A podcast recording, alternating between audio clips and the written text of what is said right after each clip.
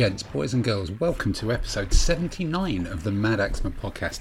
This is the one that comes in the week that has been Christmas for ancient wargamers all around the world, or possibly depending on um, how efficient their postal service is, as ADLG version 4 has been hitting the doorsteps and has been furiously flicked through and thumbed through by everybody, all and sundry. And that includes all seven of us on the Mad Axeman podcast. So, this episode, whilst we do have a normal run round of painting, is mostly devoted to going through the um, list of changes for ADLG version 4 as they've been published both on the official site and on the Mad Axeman website. So have a look at that, sit back, pull back your holes, and get ready for the podcast. This means war.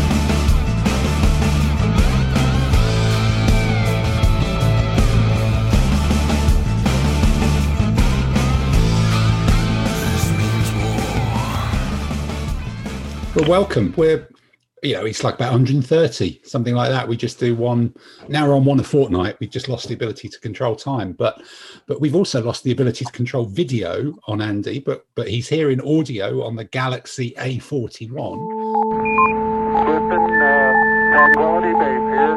The Eagle has landed. and the rest of the team are also here. We've got a full suite of seven in this, our first post everybody getting their sweaty little paws on ADLG version four the hard copy book. Ooh, people waving it. People are waving it at the screen. It's just Mine's like been- Facebook, isn't it? Everyone's proving they've got it here. That's amazing. been It's even well. arrived in the States, I'm told. It's even arrived in the too cold, States, it's Dave. arrived in Finland, it's it's it's everywhere. It's Except for ubiquitous. Australia. it's got- omnipresent as yeah. um as alexei sayle used to say in the late 80s it's basically it's five sikhs in a broken down datsun because which wherever you go they're omnipresent there's always that by the side of a motorway but but there are no datsuns anymore that's moved on but let's move straight on and dive in what this week we're going to do we're going to have a chat about adlg 4 fairly obviously that's going to be the meat of this one but we are still keeping with the same regular features so to kick things off a um a rattle round the painting um, world. And I think, Adam, let's start with you Oh. because you're. I can see you're painting a Perry as we speak. In fact, it looks like you're dry brushing a Perry. So you'll I have what the whole you'll have the whole army done by the end of the podcast. Well, um, as I say, the metal bits maybe, but the colourful bits are going to take a while because they need to be built up. But I've had, um, I started the first week was quite successful, and then I thought I can't be asked to do any painting. That and the cricket season started. Um, but do you know, I was talking about me 10 mil Germans going, oh, they just don't look German because they're grey greens to grey green. Yeah, great. We had a trouser Um, discussion, didn't we, last last two weeks ago? Um, I'm actually quick because I, I remember saying at the time, perhaps it's only because they've only got that colour on at the moment, and then I was going to do a wash over them. And I'm pleased to say, after breaking up the whole grain greenness of it with sort of like a sand coloured bread bag and rifle and stuff, and then putting on a wash, it really has toned it down. So now they look, they look good. Actually, I'm pleased with them. They, they won't win any awards for painting, but for standing in front of my horde of T34s looking scared before they get run over, um, yeah, they're, they're, they're working really well. So um, pleased with that. Then um, I got together three more of the ships, the uh, ironclad ships, because painting them so the mast up straight is um, a pain. That's done. And um, I did that about a week ago. And now, because it's a British summer, I'm just I'm just patiently waiting for a window where I can take them outside and spray paint them, undercoat Hmm. them. Um, so that's waiting, and now I'm just sort of like starting on these Perry chaps. So um, yeah, good week or good two weeks. Been kind of kind of predictive. Oh, good. Dave, you're you're licking a brush as we speak as well. Um, I don't know whether you're doing painting or whether it's just force of habit, just to to give us the impression because your hands are below the video screen, which is probably the safest place. Oh no, they are. They're here. That's good. And that looks like a man on a horse of some sort with a little hat on. It's some Feudal man on a horse? uh, Armenian cavalry who are doubling up as uh, Jinetes. Chinettes. Is this some more of your, you know, European pronunciation? Yeah, exactly. So I, I realised that I only had two Jinetes done for my medieval Spanish army, so I've knocked off another two more. So I've now got four, if I'm even in the case. So Yeah. And guess what? There's a load of francs back on the table. Oh, they're back. There- There's still more francs being done. You've Oh, decided to yeah. finish off that second or third army. Yeah, there's about I don't know. There's just too many to count. It's a bit silly, to be quite honest. So was this a, a delve into your bit straw then, so to speak? Yes, because I'm I'm I'm definitely ready for another project, and now hopefully I'm going to have the money to get them. Uh, so it's waiting for. Hello, Mr. Kurasan. Please get your Assyrians together and put them on your website so we can all buy them off you. Right. yeah, let's see. That that man John Katz, does he listen to this podcast? That's the question. That's the question. Yeah. Or I guess you could wait for um the museum to to do to redo their Assyrians because they seem to be redoing all the really nice ranges with even nicer brand new Yeah, sort of Z range troops. Yeah. Because I think the Mycenaeans are coming out soon, aren't they as well? Mycenaean might be tempting. Yeah, that's an idea. Might be. Well, I don't know. Yeah, I don't know. Peter, were you um? Well, obviously, I think we're discussing in um in my week in a bin shed, um, which is a different story that we'll come to. I think you've you've put your hand up for some slightly faded Mycenaeans potentially, which might short circuit you for for that rather somewhat bland army. But um, Yeah, I just thought, uh, why not? Put my hand up for that. I've got um, um, because I thought they're not going to be a fantastic army, but I'll try them out for a bit of fun. Uh, for painting, I've actually enjoyed a bit of the nice weather and actually got out, sat in the garden, and managed to do some Arabs. Um, so I, I was digging through, you know, what, what in- scale were they? 15s or, or 28s? 15s 15 mil I, I just realized i was digging through what i'd got as almost inventory while i was waiting for the book and realized i got a load of arab figures and um, we'll go on in the book in a minute but um, yeah there's lots more options so lots more things to play with so uh, i'm using the contrast colors they usually you know get nice and bright i like which which need some colour. manufacturer are which manufacturer are these from? uh, these are forged in battle uh, from the Ah, kickstarter okay, yeah. So, um, as are most of my Arabs, well, I've got some which are Donington and some which are Forged in Battle. Or were they all Donington? No, some were Forged in Battle. Okay. Um, the latest Kickstarter. So, yeah, quite pleased about it. Okay, so Uh, you, you managed to remember you bought an army about two years ago, and um, and then it got delivered a year ago, and then you've remembered you had it. No, it was, it was, I, I got it and I painted up a whole host of it, but then I played the Arab armies, um, but they weren't that great as it was in that period because they just get stomped by some of the knights. But um, I'll come to it in a minute when we start talking about V4. Okay. But there's a bit more of a separation now. Okay, interesting. And um, Tamsin, what what about you? What's been, you know, because two and a half weeks since we last were on this Zoom call, you must have painted, you know, a thousand things, but um, some of them incredibly, actually, incredibly well. No, because I Probably an airborne division. thousands of things. Hmm. I started working on the hills. It's been terrain, so it's it's Been ter- it's and- been terrain. Started working on some hills. Got the shapes cut out of XPS. Then I out, realised out of sorry of, of what XPS XPS extruded polystyrene. So blue foam. Blue foam. Okay, all right. I've I've heard of this miraculous stuff, but I've never um never quite gone there myself. But yeah, Uh, uh, realised that I was going to need to put them onto bases, and for I didn't have anything that was large enough, so decided I needed to get some A3 mount board. So that had to wait.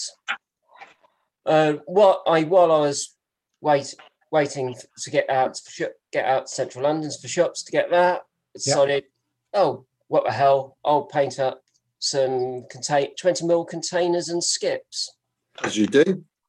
yeah, Yeah, and and they look very very old, very dirty, and that's a compliment. Yeah. um, which grand. Who who makes So- these? Um, Uh, when I was out doing shopping, uh, I'd see went to 4D Model Shop, seen in the newsletter a product called Ceramistone, okay, which is an air drying clay with I think it's sand or very fine grit in it, so that ends up when it's dry, it's got a bit texture, a bit like pumice stone. Okay, And also got some woodland scenic rock molds and did some did some cast, took some casts with the Ceramistone. Uh, yeah. so- um, so you you've uh, made some stones, is that right? yes, And you you cast these or something like that. yeah. Right. That, you know, Oh, I'm, I'm, I'm not going out. You know, I'm not. I'm not I- criticizing because they look fabulous. But pressed into- You, you're not casting the first stone, are you?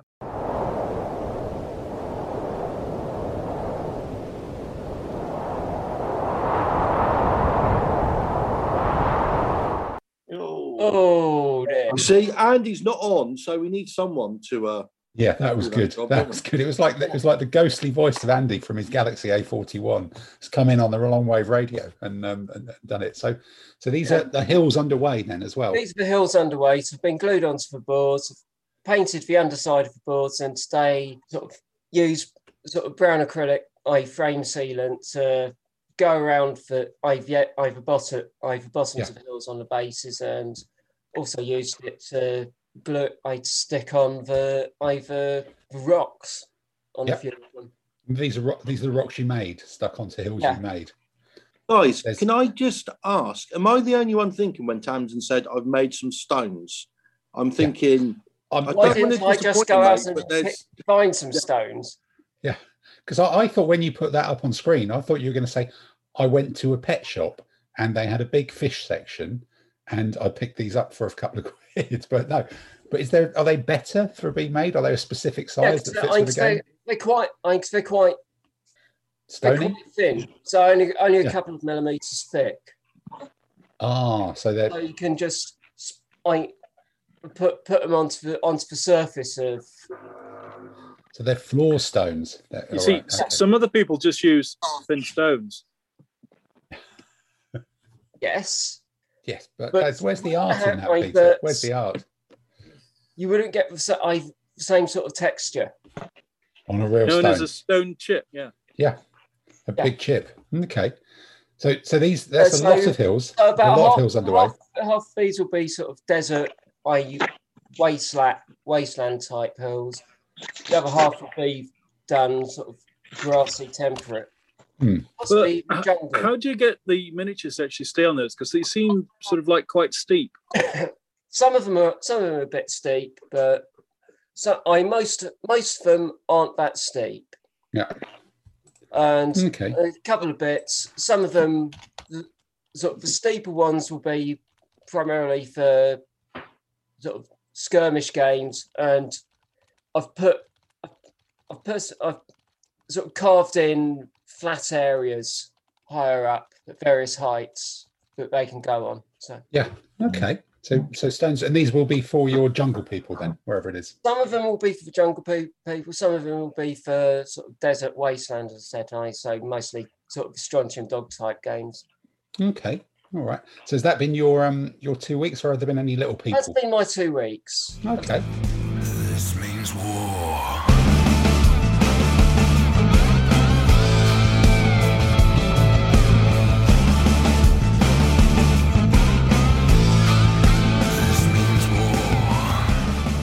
But you know, in terms of um, industrial wasteland, I've um, I've spent chunks of the last two weeks in in a two bin sheds in um, Tooting, trying to help sort out um, some of one of our former club members, our, our late former club members' collection, which which has been a real reminder to um, to me to to sort out my own stuff.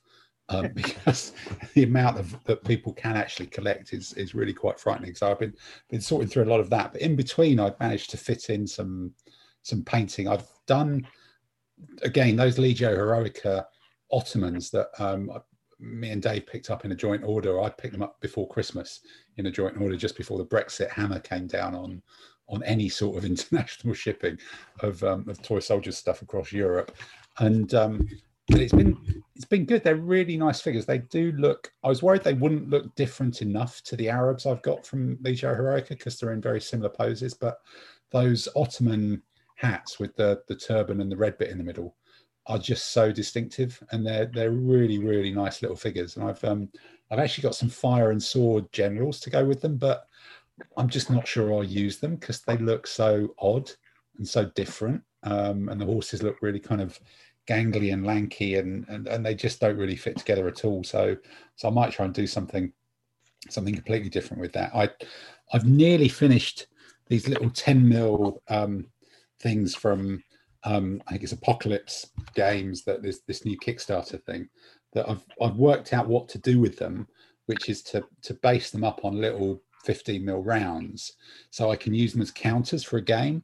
So you know, tiny little knights on a on a round or, or whatever, because there's there's not enough, and I, I don't think well I, I can't see myself going for that get a 10 mil army and base it for a bigger scale thing i'm i've i'm just not quite there on that one i've got enough 15s to do but but there's a few board games that i'm going to use them for so i might even pick up a few more and some some possibly some um, um arabs as well to fight against them on on some of these board games which is kind of fun and then i also fell for a kind of war gamers twitter terrain meme thing so um, I'm trying to think which, which of the two shops is it? I think it's Dunelm. Yes, Dunelm, which um, people who live um, not in central London will probably know very well. Um, a big, not quite DIY, but sort of homewares and stuff. And there was a thing a while ago about this um, bath mat that they do. That I think you mentioned it on last, Yeah, last podcast. yeah, and um, so I got the bath mat, and I, I, because I was cycling up the A40, and I got the bath mat, and I started cutting it out to cut it into irregular shapes, and I've discovered that doesn't bloody work, and I'm starting to suspicion because as soon as you start to cut it, it just all unravels, really, and, and all oh. these trees just disappear into kind of string, and but now I think about it, all the excitement on it on Twitter of people going, I've worked this out, this is going to be cool, I'm going to do this. And I'm thinking, I never heard from those people again about the success of this project. It was just a great idea. Look what I've done. This will be great. Yet it was never heard of again. And, um, and I'm starting to see why, because it doesn't really bloody So work. you're, Um, you're basically saying you get sucked in by fads. Of course, I get sucked in by I, fads. I, I suspect that Dunelm has got um, some war games influencers. I think it has. I, I think it probably has. They have these special people go on social media trying Yeah, to. Just influence the Dunelm. logos to buy these twelve pound ninety nine bath mats with like really big green bubbles on, but for six mil wargaming.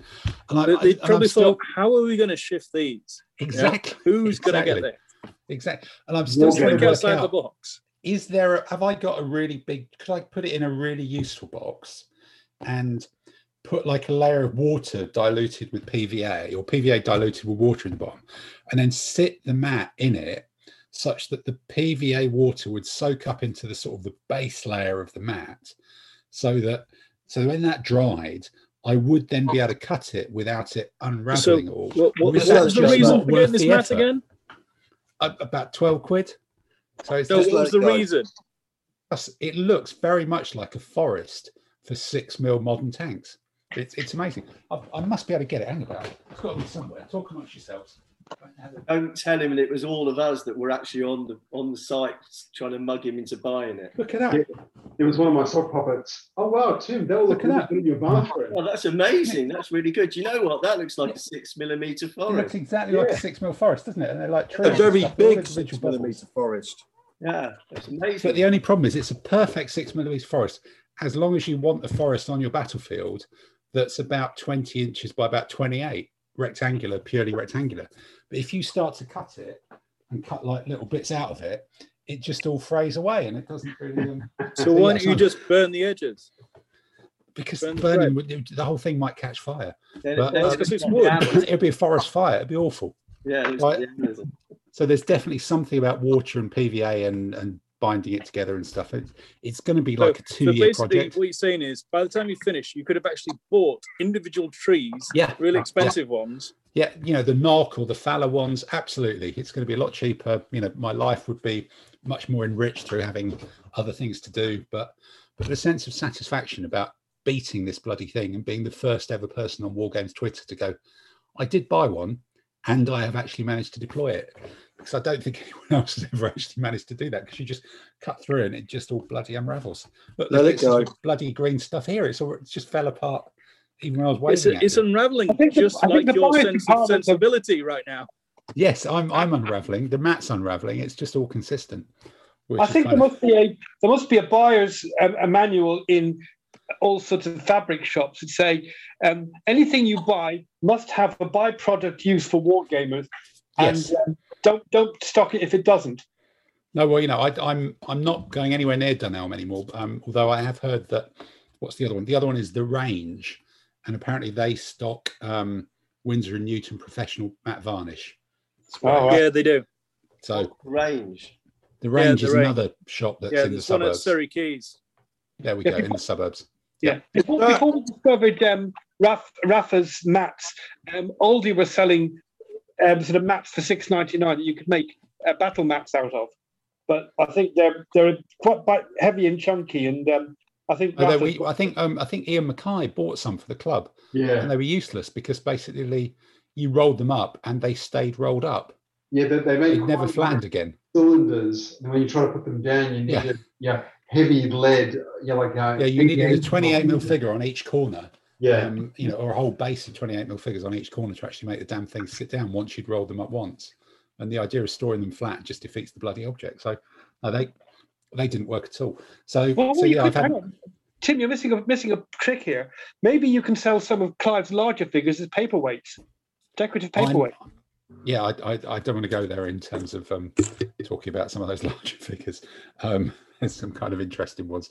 Um, but yeah, so that's been my mix of, of painting and um, no, it's not haberdashery, is it? Interior decor um, and, and things like that, and then um, ferreting through stuff in bin sheds as well. So it's been um, it's been very eclectic. But right, let's keep going around. Simon, you're you're painting as we speak as well. Yeah. So I managed to over the last couple of weeks actually finish something. So um, I had this random geezer show up uh, on a cycle, I think it was, or a car. I think it was a car, wasn't it? Yeah, drop off a bunch of um, half-painted random Scots. So, Yes, um, yes, the half-painted Scots Army. Yeah, so um, I've now got um, six bases of Scots painted up for Renaissance and a general uh, unit painted. So um, I tried doing kilts and tried to do the um, the tartan. So above my painting skill, it looked absolutely diabolical. So Of the pay um, grade. yeah, Go to that um, Yoji. Probably buy some in Dunelm.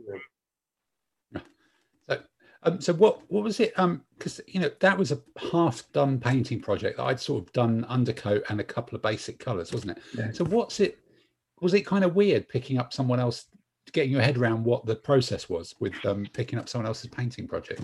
Yeah, it was quite weird because when I picked up your uh, the figures, um, you had a few guys who had um, white socks, um, a, a little bit of flesh, a bit of undercoat, a few green tartan kilts, and all that. So you're sort of sitting there going, do I do I sh- strip them all down and just start over again, or uh, bugger it? You've done the base coat already, Yeah. And, at least the, the base coat was good enough you could build up from it.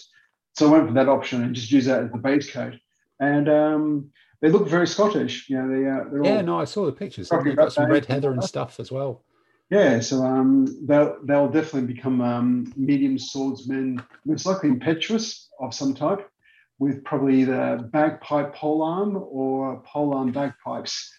Yes, the new pole arms, which we shall come on to later. Okay, all right. And Andy, what about you? And um, to kind of wrap us up on the painting section.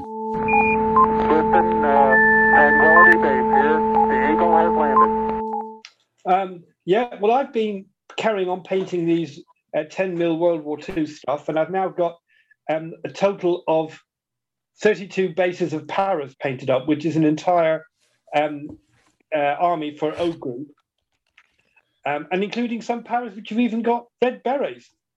Yes, you've been listening to the podcast, episode number 64 or something, I believe. Oh, Good. probably long before that, but yeah, Probably yeah. long before that. So, um, yeah. and I even managed to make five kind of workable uh, Hanomags out of that uh, disastrous um, kit thing. So, uh, so that, that's reasonably respectable.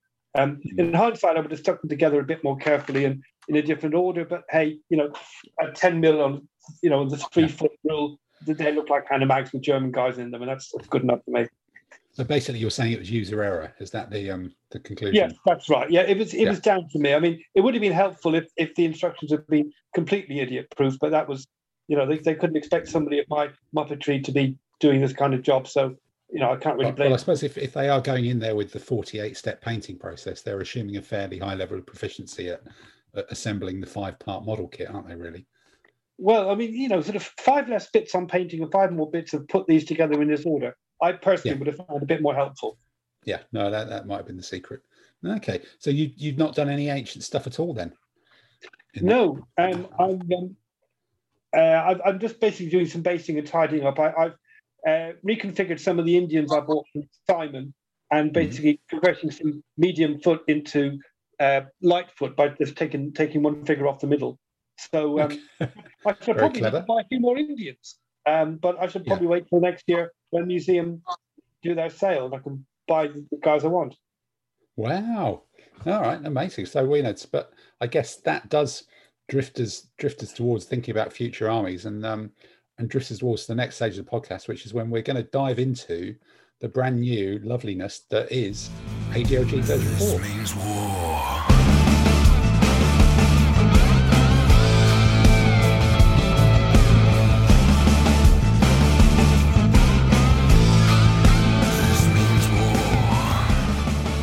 Well, look, here we are talking about ADLG version four, which we've now all got, and um, and Hervé has very handily produced a guide to the key changes, which which is probably the structure that it's easiest to go through it because then other people can um, sort of follow it as well.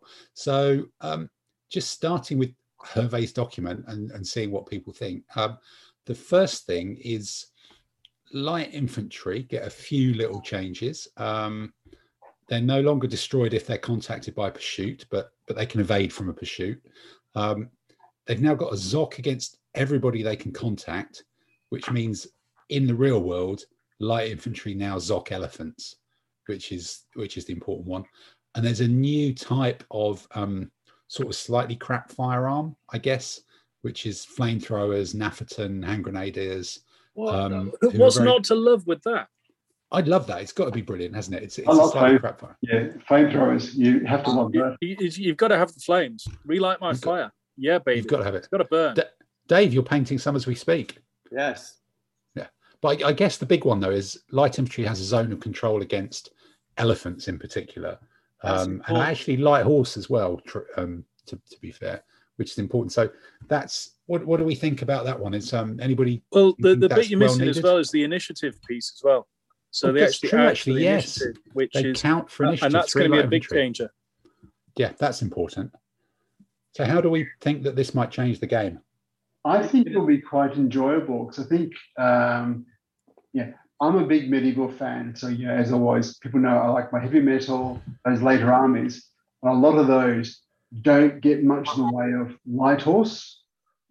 But getting more, being able to use light foot to give me that initiative will actually mean some of my armies have it have say more than an issue of either zero or one. So I'm looking forward to that part. Yeah, I, don't I wondered if it can would a mean huge difference, Simon, because you need shed loads of you shed loads of light infantry to make a difference to the initiative score. I'd be happy for an issue of one in some of my army. So you know, Oh, fair enough. All right. I, I wonder if what it will mean is that there will be more armies getting up to an initiative of the, the plus two from the light Yeah. horse. So instead of just saying I'm just taking two light horse, you might say I'm taking four and six light infantry. So I think it will lead to a few more light horse, um, which will, you know, mean less troops in the middle. So that will kind of balance things out a bit. I, so I, you know, I, I can see the light horse and the flanks being a bit more important in the game, um, and and for other reasons as well. But um, and also defanging elephants a little bit with a zoc. You know, you're going to screen them most times anyway, aren't you? I suppose, but um, but being able to zoc other people, I suppose you can whiz around the back and kind of get hold of them. That's that's going to be a big one. I mean, the, the thing about the elephants is the big deal because you're going to have to have an elephant. You know, if elephants will scream with light foot, there's going to be a serious light foot fight before the elephants get anywhere. So it slows the elephants down, if anything. Yeah, I suppose I- I- it stops elephants marching around on their own, um, because light infantry can kind of pin them from behind. They have to be part of the battle line now. They can't do that kind of you know just roam around one elephant solo, even more so than it used to. You've got to love the Nafferton stuff though. Zero protection against it. You know. Yeah. Bit, Yeah. bit of flames. You, you can just imagine it. You know, Simon's just rocking up with his heaviest of heavy metal. I just have a little bit of light infantry, and uh, you know, it's time to torch, baby. Okay. there was um, I think also from a modelling point, having the uh, guys with flamethrowers would be great fun. There was um, back in Australia, there was a, one of the guys who was really good at making models, and he'd actually made. Um, I think it was like back in the day, it was called um, Siloy X, uh, where it was like you know Silo would hang uh, with Greek um, fire. it's like Greek fire. So he actually had Lightfoot throwing hand grenades, and then he had artillery, you know, the um, the pigs on fire. So he actually had a model of a ch- of the catapult with the um, the pig on fire coming out of it. So I could, I could see the more evil war gamers are just going to have fun with things on fire. Hmm. Uh, I think it's safe to say my painting and modelling abilities will not be going to that level. Doing pigs on fire. No. But on the plus side, it does justify bacon in uh, wargaming competitions now. Okay. So, Right, uh, so- what was that? Uh, a bacon butty on a uh, 40 by 40. Yeah, Yes, that, if it fits on a 40 by 40, it should be on a triangle. But um, but going on to um the changes for bowmen and cro- crossbowmen, so they can now interpenetrate medium and heavy swordsmen um, and other bowmen and javelin men. They can now charge anybody. They they don't before they weren't able to charge um, most battle troops really. Longbow get a bit cheaper. Um, most medieval crossbowmen now have the option for Pavis as well. Um, there's a lot here. English archers and the Burgundian ordnance become medium swordsmen with longbows, so they can stand and fight a bit better. Um, and then there's a handful of armies who have light medium infantry handgunners um, that are effectively crossbows that go bang. But um, I guess looking at this, I, I suppose the the biggies are they can charge enemies, which which is a thing, um, and longbows get cheaper and some of them become a bit more combat ready. So, does anybody use those sort of longbow armies, or anybody given a good old go with them in the past? I'm I'm painting. I'm tempted to actually do an English longbow army. I've actually got the figures, but I never did it in version three because the longbows were just so expensive. But now you can get your longbow to do medium sword as well. That makes I'm, I'm seriously thinking of looking at that as an option for a you know a heavy metal medieval army. I'm painting up um, French ordnance even as we speak, and that will have um, quite a few longbows in.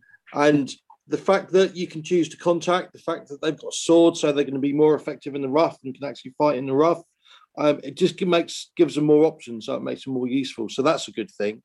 On the downside for me is um, they lose their eliteness, which is actually um, really annoying because elite longbows are just like were really really effective, and now they're a bit less effective, but they become more versatile. So yeah, that's useful. I'll take that. Yeah, I think I'm, I'm with you, Adam. I think having the, the long longbowmen lose their elite makes them less horrifying, but having them as swordsmen actually means they can pick a fight with something other than mounted. But you, you can make some elite. Not in the um, not in the French ordnance. You can't. In I know, but Hundred Years' War English, you can uh, bump them up to elite. Yeah. Even, even with or without elite, I think the idea that you now have um, longbow. So what they've done is for most of them, in a, in a certain date range, they're longbowmen elite. Then at a certain point, they become medium swordsman longbow, with or without stakes. Yeah. Um, So they're basically they're janissaries with longbows. So, Yeah. which is I think is great. It actually means to me makes sense. You know, you've got a guy with a big sword, big bow, and when it gets down to close and intimate, he pulls out a rod and great big sword and goes, "I'll have you. I'll have you." Yeah. I think that'll be great fun, and also my 25 mil um, longbow finally come out of the cardboard box. So it's a win-win for me. That's true. Yeah, they just needed to be cheaper, you know. And, and in some ways, if they become less of them are able to be upgraded to elite, and elite becomes rarer, that makes the ordinary one being cheaper almost a double bonus. So you want to be fielding a lot of them. That's the right sort of field. And they were just too expensive. The right way to field those armies was to field three or four. Yeah. which just didn't really cut it. I I also like the um the Pavis thing because Pavis is a really nice to paint and model. Yeah. Um and and that you know that, there is no real reason. All Has it, anyone actually have it. used Pavises? Yeah, yeah, no, I think it's really Yeah. good. times, yeah. Especially in the later medievals, um, especially in 25 mil, you, you bought the Perry box of miniatures, and so you had to have the the um, the shields. So you bought them on the table. So um, it was quite nice when someone shoots you, you go, "I've got Pavis, Pavis I've Yeah. got Perfection Two type of thing." So And even in game turns, when I did um, Hundred Years French, there you can have some Gaspo- Gascon crossbows. Yep. You can give them a Pavis and make them elite. And people tend to think, oh, longbows are just like they'll take on anything, but it's like elite crossbows with Pavis are just Bring- like bring really, really funny. Even against foot knights, they're sort of like being quite scary. So um, yeah. Yeah. it's quite a good deal. And yeah, they against can go and hunt down other bowmen, can't they? That's the thing Yeah. because they're Yeah. inv- yeah, even longbowmen, they're going, yeah, we'll have you. yeah, we'll have you. No, that's good. Um, Um, medium, medium swordsman. This is an interesting one. They get they drop a point, um, so become six points, even if impetuous, or four points in mediocre, which is kind of free, um, which which makes warbandy armies cheaper once you start having large numbers of them, doesn't it? You know, you get 10, 12 bases, you're getting another two in that, Yeah. which is suddenly a lot.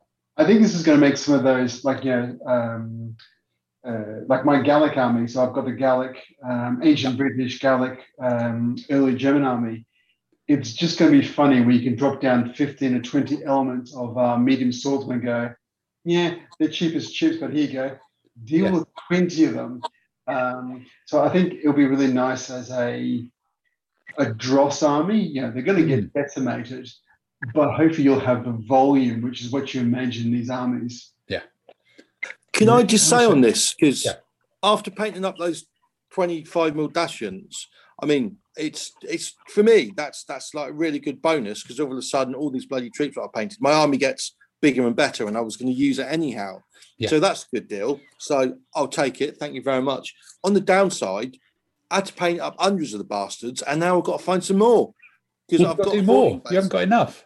You see, Well, I've the- got 14 bases, which is the minimum. And Hmm. it's like, if I want another couple of bases, so I'm going to spend it on some skirmishes or something. Yeah. Yeah. So I'm not painting anymore. Yeah. So I'm just going to use No. it to make my army a bit bigger. So Well, the other, other thing now with Zoc- Or the, there's going to be some confused looking Roman auxiliary in the battle line, sort of Yeah. like feeling a bit schizophrenic. Yeah, the, the other thing is with the medium sword as well as the medium spear, with the terrain rules, you're actually more likely to have them in a position where they're going to be useful.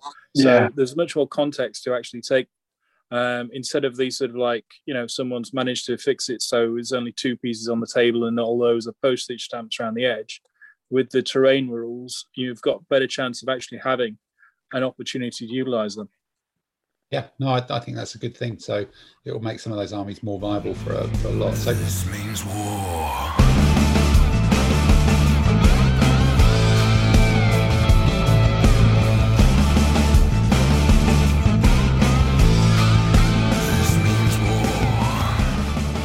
Medium spearmen, who were the they were the bottom of the pile, really, weren't they? Um, I guess. Yeah, I think it was. I think it was Levy, medium Yeah. spearman, inferior, you know, um, light Yeah. foot, than everything else. Yeah, they're medium swordsmen. So suddenly they their mad their impact ability, which has always never really seemed to count, um, has been replaced with a plus one factor that's part of their basic factor against mounted troops um, if they're charged from the front. So it's sort of like getting impact all the time, but the cavalry's magic plus one doesn't apply against medium spearmen. It only applies against medium swordsmen. So effectively, they are now two one up against all cavalry in the first round, but are still quite squishy, being medium foot and three hits and all the rest of it. But but then instead of being one all and they're going to die, they're two one up, and if they start to lose, they're going to die quite quickly.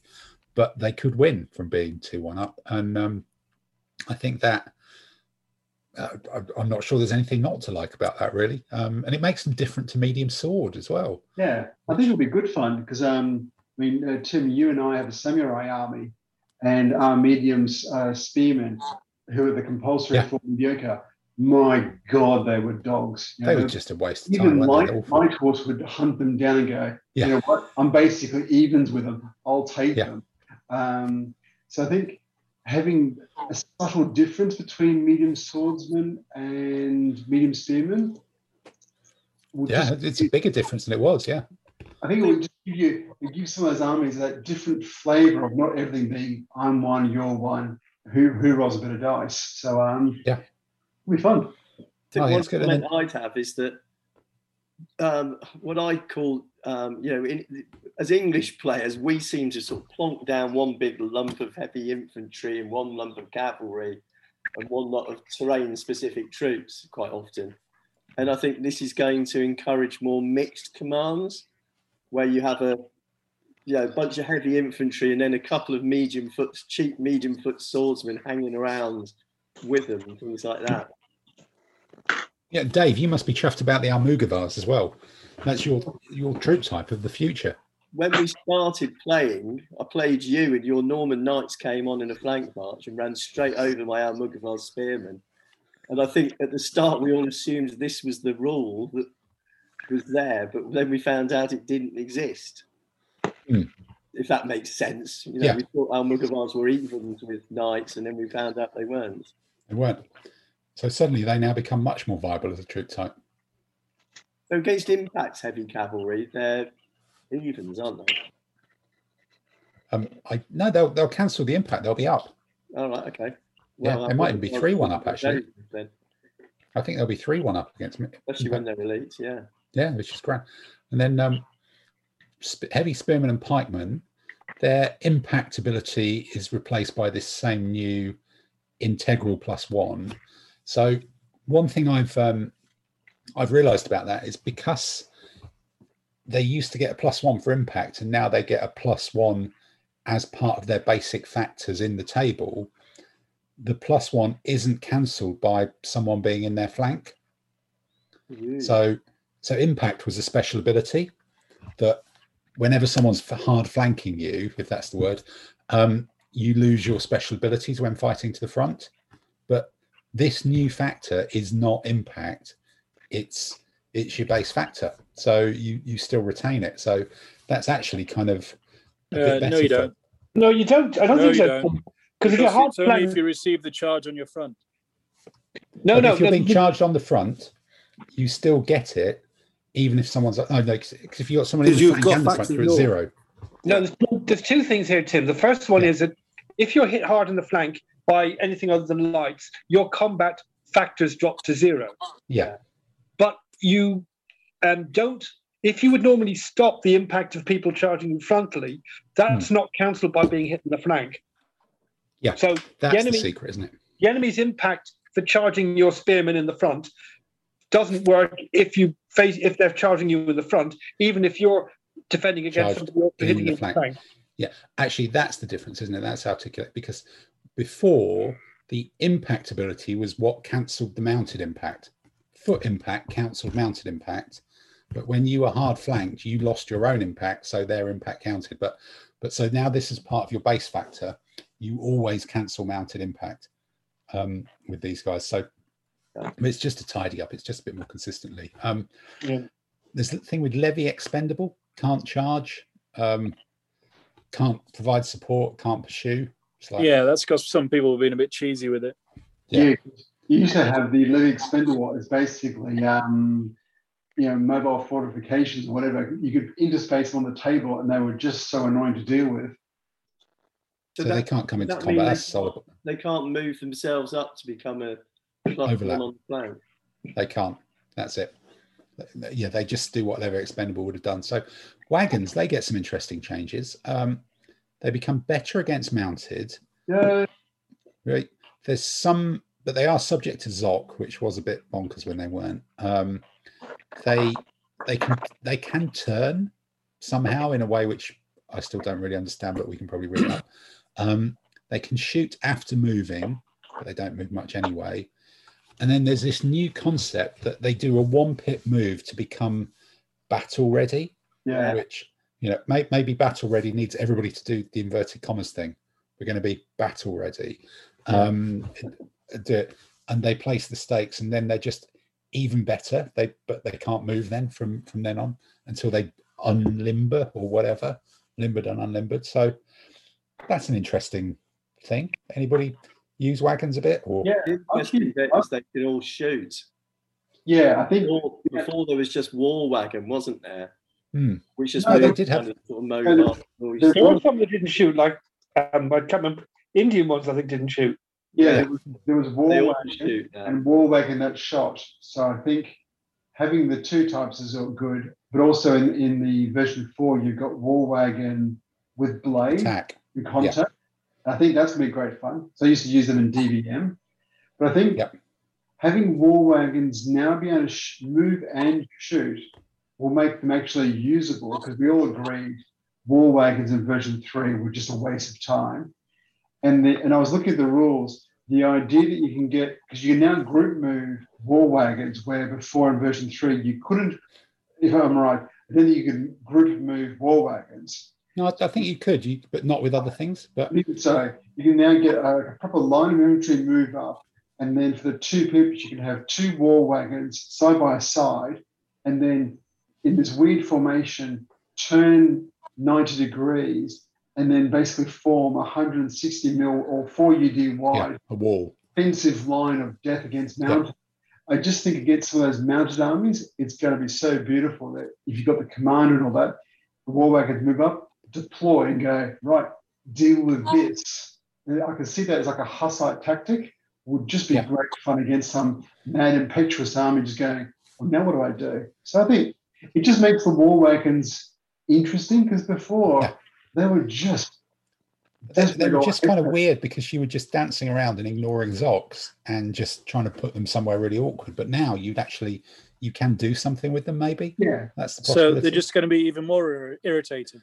no, because they can be Zocked. That's a huge change because they used to just sail through Zox and you Yeah, just you couldn't. Yeah, it's like You oh, you're handbrake right. turn them at people. care, You just keep on wandering past. But you also Yeah. couldn't. I think it was you couldn't zock anybody else. Yeah.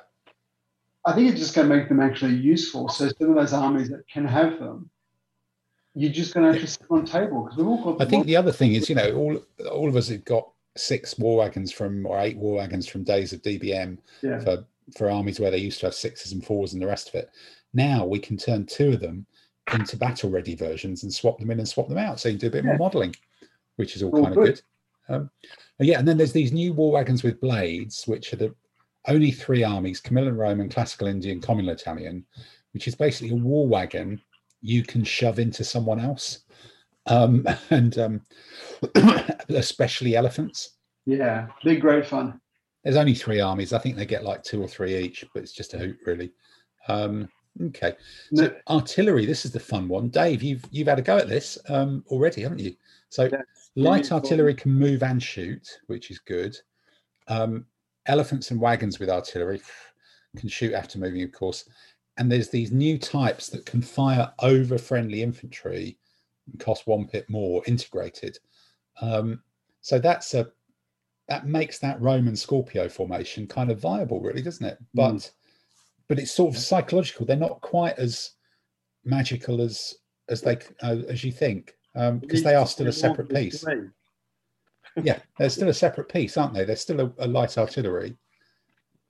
So they've not. No, I didn't realise that. We played last week, and I didn't realise they could actually operate. And I thought they had to be sitting behind the Roman legionaries all the time. So that's something I learned. They can actually operate on their own. So be aware Yeah. of that.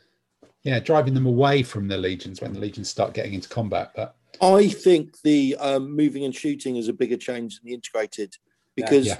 light artillery can now move and shoot. I might actually conti- consider taking them. Whereas Yeah. in version three, they weren't even a consideration. It was just no, Yeah. wouldn't even think about it. Whereas now, move and shoot makes a difference. The integrated, They were interesting, reverting like- one of the Renaissance rules. Yeah. I think the integ- integrated is quite interesting for the Romans because, um, and again, this is the other 25 mil army I've got, and I've got all the models, so it's good. Um, I'll probably take the integrated because it means if I've got an elephant heavy opponent, well, all of a sudden they're really scared of me. Yep. And if I've got an opponent with lots of cataphracts, all of a sudden that goes from, oh God, I'm going to get written down to, oh, they're going to take quite a few hits before they actually get in Mhm. um because you're going to get at least sort of like three shots off and i don't care you've got heavy armor. So you're hmm. going to be sort of like knocking the cats down to How are you going to On- get three shots off? if you Well- move up to just inside four, you move up to four shoot. He moves up to one you sh- you shoot. You shoot in your turn then he charges in. Yeah, so you're going The to be sort thing of like that so is that there's another thing with that is that normally now people just come up to your legionaries and try to envelop you, which forces the legionaries to charge in, which means they lose their impact ability. With the artillery, people are going to have to fu- charge the impact heavy foot, so that's going to give the Roman legionaries a bit more of an advantage as well. So I think that the Roman legionaries, I think having a couple, and then I, I've got two, and I'll probably use both of them um, because of that reason. It, it gives them the ability to reach out and send the Yeah. love. Yeah. Um, heavy armor, elephants. It's sort of like all of a sudden they're looking at the Roman legionary line, going, "Oh, I don't actually fancy that anymore." Yeah. So I think that might be quite a big change. But being able to move up with the legions and shoot is what does it. If they couldn't move and shoot, it'd still be a waste of time. Yeah. It's And gonna also, cool. more importantly, it gives us an excuse to buy some of those really cool models that we see in Donington and all that. We look and go, I want it. I don't have a need for it. Now it's, Yeah. I have to have Now it works. Uh, I've already got them. I think we all have. Yeah. I've got a couple. Yeah, I'm looking. I'm, I'm looking for my because I've got a Ming army. I can do my Chinese in all the periods. I don't Yeah. have any um, these type of um, artillery, so so 20 mil, um, sorry, one to 72 scale. Go. Yeah. Uh, Cards. Yeah. Okay. I've just painted six. Yeah, that's a bit much, Dave. Even I know I've that. got- I've got Ming, Ming and uh, Yi, Kor- Yi, or rather Choson Korean. That Um, works with it. So Okay. yeah, it's quite interesting to try it with them. That's going to be a really frightening anti-cavalry formation, isn't it? It's like, is that you know pole arm mixed with crossbow with a light artillery behind it or something? Do they do that? That's just going, nobody's going to get anywhere bloody near that if if that's what they're allowed. Um, I don't think it is, but Oh, maybe it's probably just spearmen or something. But um, okay. This means war.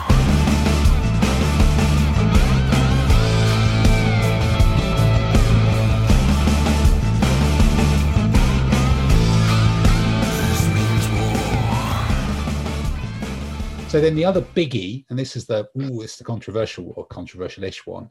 So light horse now has a zone of control against everything. Um, they can charge anyone they want, and um, oh, light horse impact has the furious charge ability against foot. There ain't many of them, but that's interesting. And a bonus of plus one when rolling for a flank march if it's entirely light horse, which is kind of fun as well. But I guess the Zoc one is is a biggie. And um, I don't know, Dave, you you and me have played the game when this is come into Yeah, its own. I think I think we'll, we'll we'll get used to it. We'll forget that it's controversial, but it's this this makes light horse a whole lot more powerful. Hmm. A whole lot more powerful, because if if you sort of pass down a flank with cavalry to turn into the flank, and you've got some light horse around, as we worked out last week, was it it's going to slow the flanking maneuvers for enemies. So I think you're going to suddenly see um, threes and fours of light horse appearing on flanks again, which which we kind of started off doing because that, that Hmm. became like fog, the, and Yeah. we found that light horse were vulnerable, and Hmm. now they're going to be very very useful if that makes sense. That that, that light horse uh, has a furious chart, light horse impact. So they won't have impact against spear because they lose that. Yeah. they? So they won't get it against that, but against other things. Ah, so that's why the Han Chinese have suddenly had their light horse impact taken off them. Okay. Maybe, maybe, but it makes your um Jinetes Aw. possibly better or whatever they are or something. But yeah, I think the couple of games I've played with it, it's it's interesting because you you can use and I think it's something that we'll all learn and it will be kind of a list-based solution to it or list-based response because a light horse that's lurking around, you've got they're more useful late in the game than they used to be. So you don't want to quite throw them away. You've got to protect them a bit more Mm. because they can come in. And when the central infantry battle line or cavalry are trying to start rolling you up, they can zip back in and start harassing people and, and make them, you know, they, they can't be ignored anymore. But Mm. if you're zocking someone with a light horse close to the edge of the table, it means that they can charge you and you can leave the table or you can be caught because and, and you're also breaking your um, army up into a lot more pieces that are all quite close to the enemy. Because i think if you look at a normal game towards the tail end of the game your light horse are scattered to the four winds and are a long way away.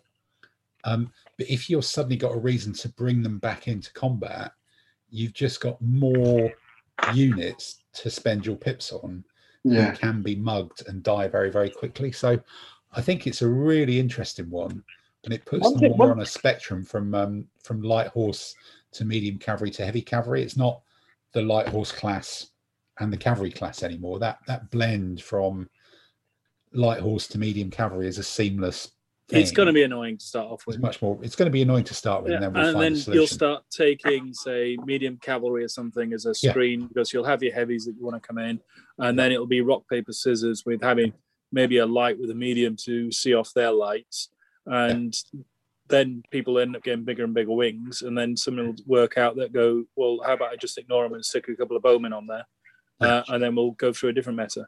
But it's Yeah. going to be annoying to start off with. Yeah. It's going to be think One thing I think they'd be very useful for is preventing the enemy from attacking the flank of infantry. Because if they can project a Zoc which stops the enemy conforming to the flank of your infantry, that's very useful. Whereas before they couldn't do that. You'd have to Yeah. physically put the footprint of the light cavalry unit on the flank of your the unit you wanted to protect. But now you can keep it about one UD back, which means that if the enemy try and charge it, you move away. And if he's charging you, he can't be hitting the flank of your infantry. So No, I no, think I- that's very useful. I, I think that's true, but it's but it's still you're putting really brittle troops yeah. very close to the enemy, Yeah, and the you're having balance more units. The balance is the Zoc could be annoying, but the balance is to use your Zoc, you got to get your light horse very close Very bloody to close. something Yeah. that's kind of dangerous. So there's Yeah. a But it, risk and it, may- thing going on. it, it may be one of those things you do, like you know, the final turn where you just need to hold your flank for that one turn. So Yeah. um, you could also make like um, the Mongol armies a little bit more viable because having your uh, flank march getting plus one it Yeah. becomes a purely light horse. So I know a bunch of us went to Spain a couple of years ago, um, and they had this um, this competition. It was medievals or Arab armies of the same period, and so I brought a an Arab army to try something different. And in quite a few of the games, you got stuck on the table because you couldn't maneuver around the table because there was just not enough space. Yeah. Having think the so. to have your light horse all coming out on one flank en masse would would change the dynamics that you could actually afford to have your heavy cavalry on table in two scattered positions and then a decent uh, light horse flank attack come in. It would just throw some impetuous knight armies into a little bit of disarray, at least for half an hour. I'm not sure how useful it'll be because that means you would have to use one of your three commanders as a completely light horse command. If it was a plus one for light horse and cav, so you had cav that could go with them as well, I think that would be more. But how it's designing designing an army where one of your three generals can only command light horse is well, I suppose you could. but- Interesting. Well, It's no, no. interesting. Dave, If you've got a Mongol army with a command of, I think some of the Mongol armies can be plus five, Six and yeah. yeah. Plus six. two brilliant generals on the table, a flank march with an ordinary general with three light horse elite coming on, and they Mm. come on on a plus one for the flank march. Suddenly, and then also the Mongol army becomes cheaper because you have more light horse in it. Yep. Going to make some big changes there. Yeah. Yeah, I think it'd be interesting. This means war.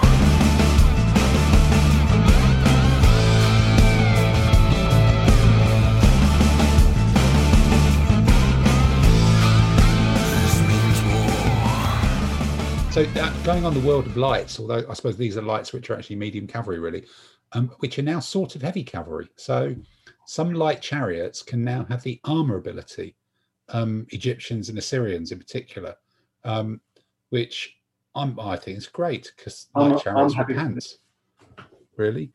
Yeah, your, your light chariot comes on and everyone goes, here you go. That's a that's a, a Yeah. two points, nice and free for me. Yeah, it makes them bow proof. It, um, you know, it means they can fight against infantry much better. It's really big. I remember turns them heavy cavalry. Yeah, it's a good Someone on- change. It's a, definitely a good change because it gives them more point to them. Um, whether it makes them stand up against heavy chariots a bit longer, as we'll see. But it, it, it, you know, it makes things like Egyptians and that much Yeah. more viable. It just gives them someone on Because heavy chariots are only now plus one against mounted, aren't they? So heavy chariot versus light chariot. Um, the heavy chariot's going to be plus one for impact, I think, and that's Yeah. that's only in the first round, and both of them are armored. So it's going to after that it's going to be an even fight, and that assumes that the light chariot doesn't run away because it can evade anyway. True. And also with medium infantry getting cheaper, the armies are going to stay roughly the same size. Yeah, you think so? Someone on Facebook was complaining, "Ah, make them too good at fighting," but I don't think it will because against anyone that's actually quite good at fighting, they'll still get crunched anyhow. But what it will do is it'll make them the dominant troop type probably in the High Bronze Age, which they probably should be, Yeah. because they should be able to dominate rubbish foot. So Yeah. yeah, it's all. But I- also, I you used to good. put them in your army and think, what am I going to do with them? Yeah, what I precisely. gonna They do is I'm weren't the gonna take- dominant I'm going to take the minimum. I'm going to Yeah. take the minimum. If you think of like you know the, the New Kingdom Egyptian or the Gallic armies who've got the chariots, you bring them on and everyone trounces them. Now they've actually got a chance in hell of doing something until the medium swords get in. Yeah. So so then heavy chariots, which we just touched on, they now go down to plus one against cavalry instead of plus two. Um, so cavalry, who did replace them, they're no longer knights. They're no longer magic knights with wheels. Um, and they're still worse than knights because their impact doesn't count in some way, shape, or form, but they get a bit cheaper. But but I don't Well, know. I think the, that the other thing with the sorry, the last thing the light chariots, I was just checking on it, is that you can actually shoot from the rear. yeah. So you can do that sort of turn around, shoot and run off sort of thing, which um, I think that'll be amusing at times. You get minus one penalty, but you can see that being hilarious. No, I think that'd be neat. But but defanging heavy chariots and turning them away from that old DBM, you know, knights with wheels, I Yeah. think is grand as well. It's just going to really shake up the biblical period. Um, which would be good fun. You actually have um, some of those big drossy armies actually be able to fight for more than two turns. You know, I, I advance, you charge, I die, I pack up, we go to the pub. Yeah. No, no, I'm looking forward to trying some of this. Actually, I think that should be um, good. You know, they're- I think ADLG works really well in the biblical period. I think it's I think it does now. I think it was a bit difficult before because light chariots didn't have a role, Yeah, but now I I can agree. really see them having a role. Um, cataphracts, the other clever cavalry people, um, so they've now got impact against foot, which possibly they didn't have before, um, and and against mounted. That was the bit they did have impact against foot, but they didn't have it against mounted, did they? I think No. possibly. Yeah, that was correct. Correct. Yeah. Because I used to have um, games with my, I think it was like Palmyra and versus Carthaginian, I think it was. So the, all the companions would, they plus, but I've got better armor. So Yeah. I always remember that one. Yeah. So, but this do they go up in price or down in up in price? I no, I think they stay the same at 13 or whatever, don't they? No, budget 12, I think. Um, so, so cataphracts get better against mounted. They no longer become a magnet for medium cavalry impact and medium cavalry impetuous. Just have a go at them with that first round thing. I Um, Cataphracts are going to become the new elephants. yeah, possibly. Um, They're going to end up with cataphracts have just got better, and uh, they, you know, they, I, yeah, I think there's, I, I'm not. We'll see, we'll see. I think Yeah. they- Plus you can rally cataphracts. I don't think they needed the plus one against mounted to even them up. That's all I think. I think that was a good thing that they were down against impact heavy cavalry and things. But what, I, what puzzles me about that is they've always got the armor protection. So, in, in Yeah, exactly. actual opportunity of causing of getting hurt, it would be a fairly even fight in the first round. Then after that, the cataphracts got an advantage. yeah, but I suppose they, you know, they were good and they were expensive, and at 12 points each, that's that's a lot more than is it nine for Yeah, impact? nine heavy for cavalry? And also the um, cataphracts are unmaneuverable. So, Yeah. yeah. if you get a frontal charge, life is going to be good. But if you can get into their flanks, you're going to cause them no end of fun. maybe, maybe this is a historical thing rather than a game balance thing because in the game cataphracts were are run over by impetuous medium cavalry that's what Yeah. attacks them isn't it it doesn't and historically is that just a load of old tosh were they actually just really good heavily armored knights who just moved a bit more slowly because they'd, No. not- Over to you. they'd Well- not built better horses I, I have an argument that historic. I mean, it, it depends. I mean, I in the Roman sort of Palmyran Sassanid thing, I always thought cataphracts were more built for fighting infantry. They were kind of like mounted heavy heavy infantry, and you know, no, I think they have got that advantage in ADLG. I just wonder whether they needed to be evened up against. Uh, well, they've been given an advantage against mounted. yeah because they've got the armor but it's, it's cost they're a third more What I fear will happen is it's going to become like in the medieval period. It's understandable that you have lots of knight armies because that's what Yeah. the medieval period was about. Yep. And the knight is a dominant factor in the medieval. That's very good. I think you're just going to sit there and have cataphract dominating armies in the classical period. Yeah, it depends on. You know, uh, maybe it's a listing, but We'll we'll see. see. That that one's um that one does look a bit a bit bold. Um, so knights um now only have a plus one factor against cataphracts, but there's some changes to impact, which means they still stay up.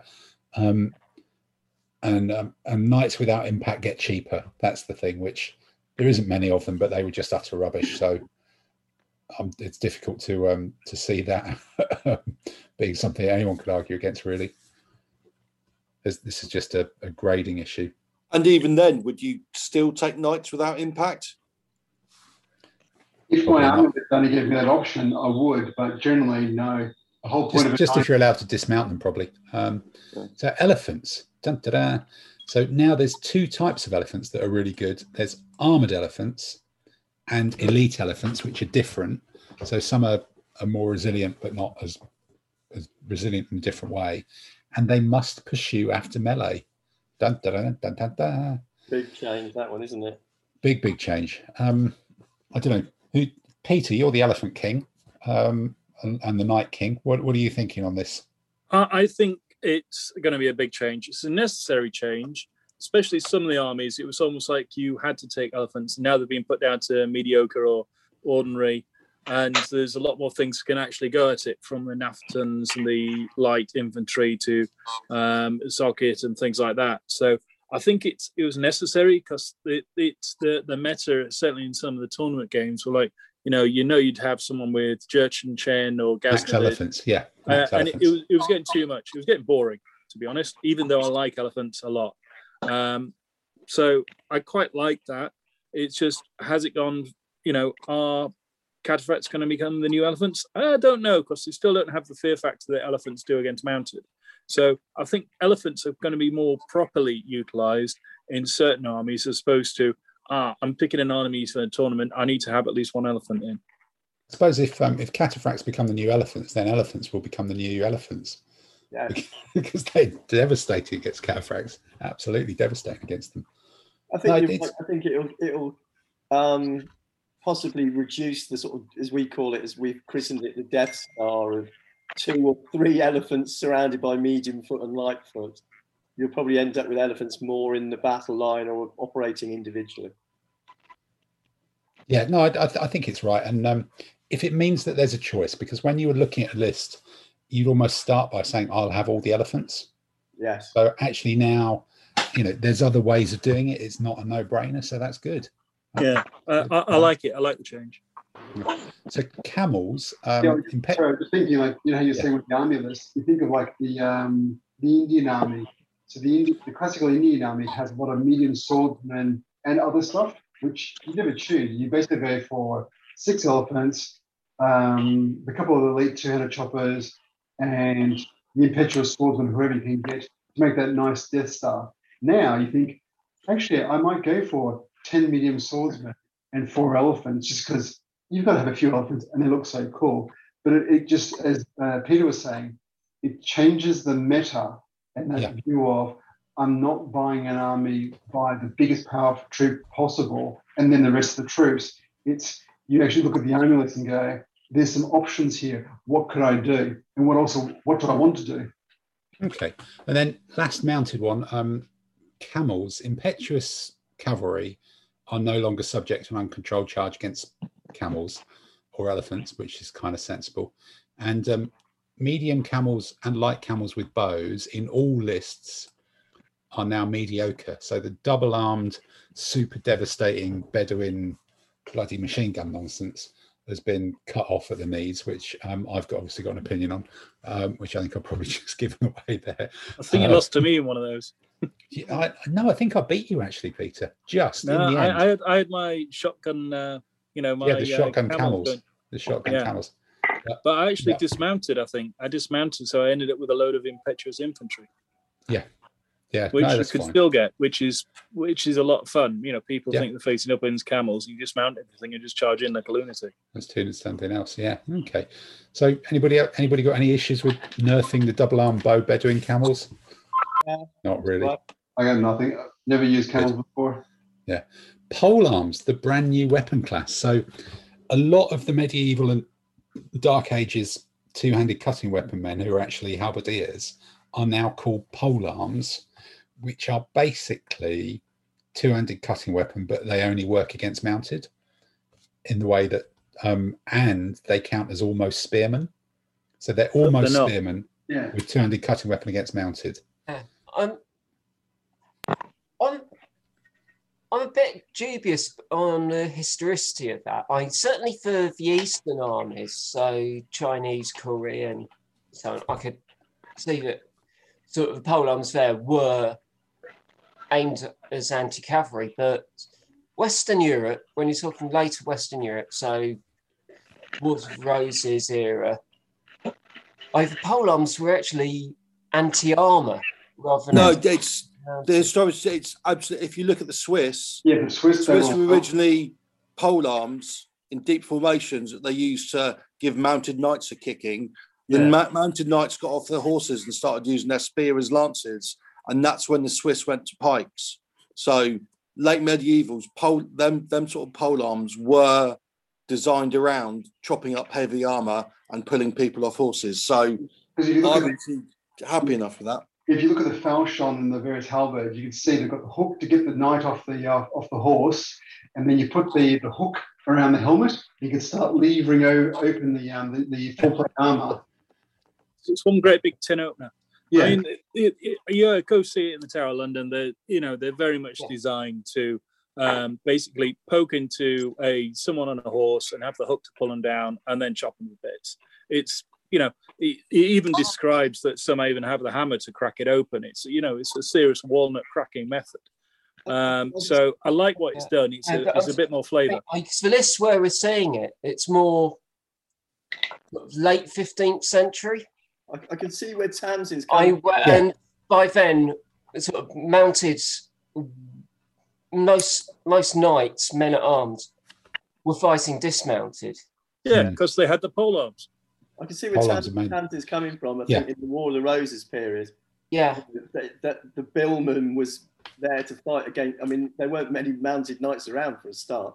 yeah, But then I think what's kind of good in that period, it means that foot knights are better than billmen, if that makes sense. Yeah. yeah. I think that's a good idea. Important. But Yeah, I I, think, I think the really big factor is the Far East. The Chinese have been severely downgraded Nerfed. by this. Yeah, the Chinese become totally changed because they used to be, you know, an anti-pike, an anti-spear, Yeah. you know, army of tin openers, which was Yeah. which was nothing Very like how they fought historically. But but I think no, Tamsin, I think I am with you though. I suspect the answer to kind of put your question another way. I wonder if in if the pole arm class has been applied too um, uniformly at the back end of the book. I think most of them are absolutely right, but I wonder if there's a few that might have been better as um, two-handed cutting weapon. Um, yeah. as well. But so in in the main, it's right. But I think it might be a list issue that that they may look back and go, maybe it. But yeah, it will possibly put more focus onto having dismounted knights, cutting things open, um, and and it might have been applied too easily. But it's going to totally change the way Chinese armies play, isn't Oh it? yeah, I'm looking for. eh, I think it'll be because I've got a, quite a few Chinese armies. It's going to be interesting because a lot of my stuff was all two-handed choppers, and it was great here. If I win, I add plus one, and if I beat um, Pike or Spearman, I break the uh, the ties. So it's going to change quite a few of the um, Yeah. just the way you think of the army. I'm still going to play them anyway because I just like the Yeah. idea of The Chinese army's been really heavily smashed by lots of things. What- No, but Dave, Dave, I think it's been smashed if you look at it as an open period army. Yes, in which I it was agree, in yeah. the same period as the classical Greeks and when it was brilliant against pike and spear. But if you say, you know, against the the historical opponents, which are all cavalry, Yeah. now suddenly you've got like super spearmen backed up by archers, which will make um will be a bloody nightmare for cavalry, who actually would normally have had a go at them. Um, so so it's going to be really hard. in terms of like the Han have lost, you know, the heavy chariots lost a factor. Yep. Um, they've they've had their light horse impact removed, and they've got uh, the two handed. I mean, you know, with the Han army, you march forward with six ordinary two handed weapon guys, and that was pretty damn good. But I, I, I think it's I think it's a great change.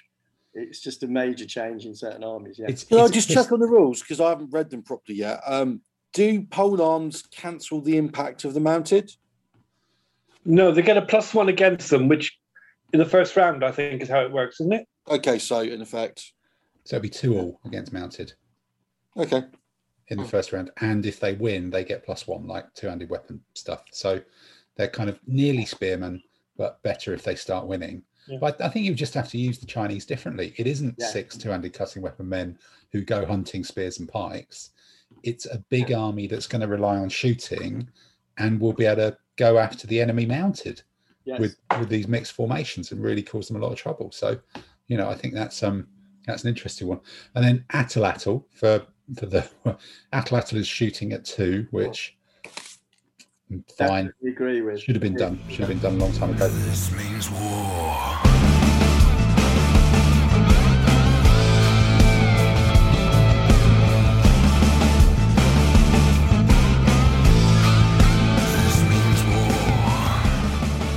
Um, impact half bow. So this is basically saying that most of the Byzantine and the horrendous Jurchen Chin nonsense are now slightly nerfed and um, they shoot as one layer lower. Um, and there's only a handful of proper impact bow cavalry who are the elite in these armies, you know, with two or three bases or maybe four for the Mongols. But but all the rest of them are a little bit worse at shooting. Um, So which- can I just ask? So, Dave, the Byzantine armies that I think we fought against. This is the this is what this is for, isn't it? So the ones who are heavy cavalry, bow, impact, elite, armored, the whole the, the whole French kit caboodle type of army. Is this the one that's getting downgraded slightly? Well, it, it is exactly that. Um, I think, as, as Tim says, the Mongol guards stay the full Monty. The and then I think the only Byzantine army which keeps it is you keep four of them in the Justinian army, which is nice because that's Belisarius's uh. But all the other armies, I, I think.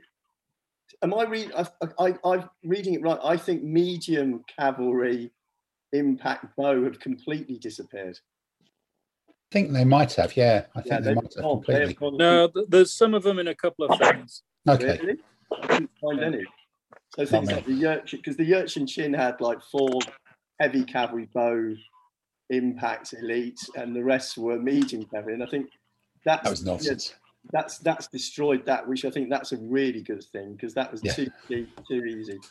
That was Um, I nonsense. fear that this does make those armies that have got the half bow, half la- sorry, half bow lance very, very susceptible to put, you know, the mixed bow uh, spear units and the bowmen. But we'll, we'll, wait, wait, yeah, we'll have to wait and see on that one. Yeah, but I suppose, you know, how much difference being mediocre shooting at factor zero, it means your fives and sixes and fours go down one, but you know, everybody's shooting on a on a defensive one. Is it does it really were you shooting that much with these troops anyway? Yeah, I think what you would, you have to do is come up with a with a line of Byzantine cavalry. You have to come up and weaken the enemy foot with your bow fire. but I think now, because the bow infantry bow get more shots at you, and they get a plus one for shooting at mounted, then it's. Yeah. I mean, it means the Byzantines have to mix up their army units again. I think Yeah. A lot a lot of these things that we're looking at are going to mean very mixed commands Yeah. with a pe- you know a few you know a few of this and a few of that so you Yeah. you, you know you're going to penny packets you're going to get one cavalryman inside with infantry and things like that and i think it gives balance it gives the larger com- the you know the command levels in armies more relevant Yeah, because what it will do is I think it's going to stop the um, the more simplistic tactic of a group of five of these guys, these cavalry bow advancing, shooting, charging, and going for it. They're going to actually have to use their command command rating to do a lot of maneuvering and try to get into. They're going to have to do. They're going to have to b- have to win rather than just line up and shoot and yeah, and let the Yeah. troop type win. you you might actually get some historical, um, hopefully some historical tactics being used. Yeah. Like Mongols can't charge to the front, but a big, you know, um, heavy foot on the flank. but sort of stand there and go, bring it type of thing. So Okay. Uh, I, I I think you're right, Dave. I think they have split out. I can't. I think I thought they. were- I thought I did see one, but the, the normal ones that have that medium cavalry impact bow don't have it anymore. They've split those out. But even the number of ones that have the heavy cavalry impact bow or add impact, they've reduced the number you could actually take. Yes. Yeah, I, I found Mamelukes can have four. That seems, and that and the Mongols seem to be the only ones with in that kind of era with Yeah. um, any any serious number of these these guys. Okay. All right. Well, look, next next up is there's a tiny again a handful. I think there's only four or five armies here um, that have now. So, well, actually, no, light chariots with javelin that can shoot, which is a new thing, and there's a handful of medium cavalry who've got a javelin ability, so they can shoot at one, but they don't gain a benefit in combat. So, so it's basically some cavalry can now shoot at one, and light chariots can now shoot at one. So I suppose that's a bump for those light chariots, which is is nice in that biblical period to make them a bit more kings of the battlefield. And the other stuff, I'm I'm struggling to um, be overexcited about it. It's interesting, it's but it's you know only going to get one shot, aren't you? Really? yeah, With that. it- it's nice, but it's not going to be a, a game changer. I think it'll mean you get some mixed light horse and medium cavalry commands and things Yeah. like that. Actually, it can bully the enemy's light horse quite well, can't it? It I really think can. what's good is mi- there's become more of a place for medium cavalry in some armies, like you said, Yeah. the Indians and things like, and the Spanish. And um, you know, another thing I noticed, like the, I know we talked about just the Justinian Byzantine armies always had the ability to have two Hun elite light horse. Now they can be medium cavalry elite, which is that makes them more, you know, it makes the Huns more a little bit more terrifying. Okay. So missile support has changed. So missile support now counts against heavy armor, which basically means counts against knights and cataphracts. Hmm. So supported spearmen, supported Romans, they get that plus one if they lose um, against um, proper opponents. Because missile support was the thing that no one ever took. Um, it cancels the furious charge of mounted troops. Um, and then That's- good. Really that's good. a big, big with that That's plus going to be a game changer, or actually making missile support justifiable. Yeah, my Very lead viable. have definitely got rear support now. And that's going to be where your points that were you're gaining back from the auxilia come from, isn't it? I guess Yeah, Legion troops got cheaper, and you're going to chuck those in. Yeah, the heavy troops are going to get heavier, but and um and then the mixed units and the bowmen um don't have free missile support ability, which they sort of used to have yeah. if losing in the first round, which is a bit of a kick in the teeth for the mixed units, though. Um, I, I guess that's a big change. I didn't. I haven't spotted that one. That's a massive change. Yeah, that, I, I was reading that one and I had to sh- get. Um, I scratched my head a few times. So it's clear you've got to. You've actually got to pay for missile support now. So even though you've got a bow or a gun or whatever, you don't get that plus one if you lose. I, You've got- I'm not sure there's um I'm not sure there's actually any mixed units that can have missile support. no, but I think it's, it's a nice simple mechanic now of you only get plus one if you lose, if you paid for it. Otherwise, don't argue, don't go to the forum, just move on. So it's a nice simple way of remembering it now. No, it's going to make certain armies even more dogs, even more of a dog than normal. Like s- Numidians were bad enough. Uh, Nubians were bad enough already.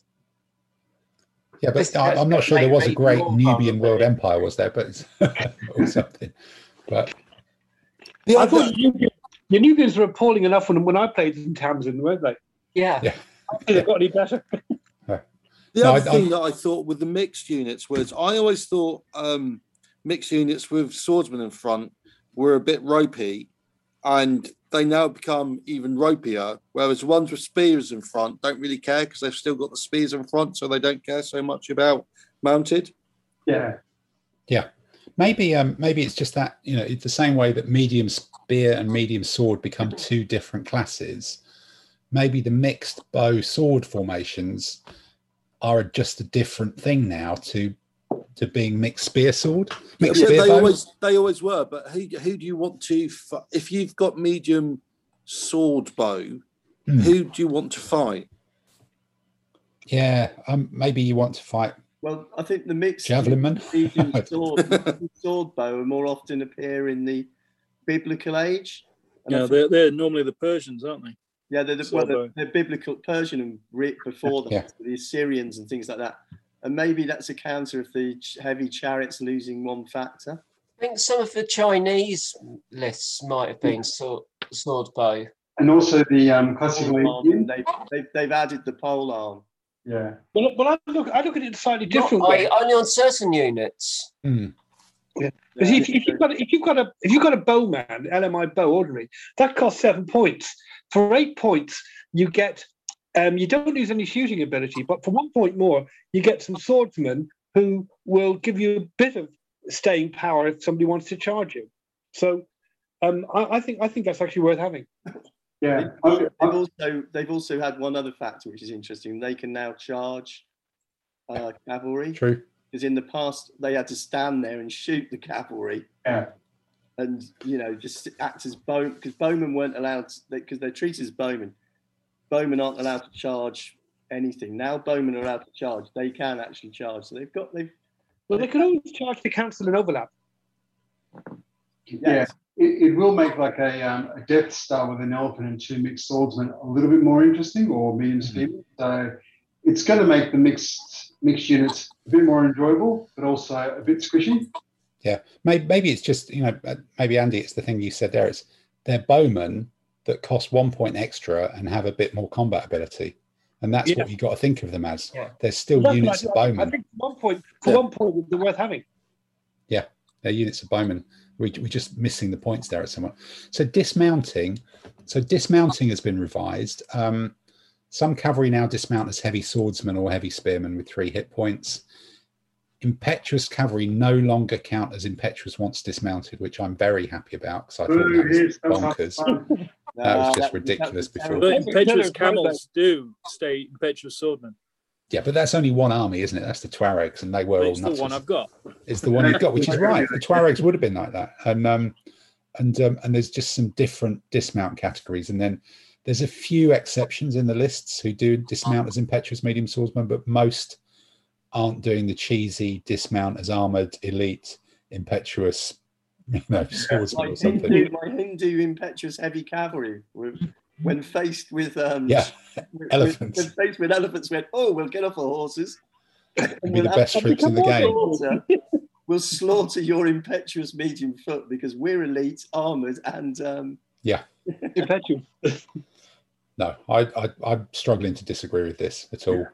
oh, I think that's sensible. no, it's not qu- yeah um so right you don't general rules then um so activation you don't need to dice to activate an invisible corps first which just makes flank marches a bit in- more interesting which is fine Yeah. Um, the heavy infantry one dun, dun, dun, dun, dun, dun, dun, they may advance 3 ud in open terrain if they start their movement at least four from the enemy or four or more from the enemy so um I think this is great. The um because you can now now got a justification for giving your especially like your legionnaires, you give them a brilliant general, and in turn one, if you roll well enough, you can run your legionnaires or spearmen in the medieval armies up someone's guts rather than going, I'll move two UD, clunk, I'll move two UD. If you can actually get your swordsman halfway across the table in one turn, or even four or six UD,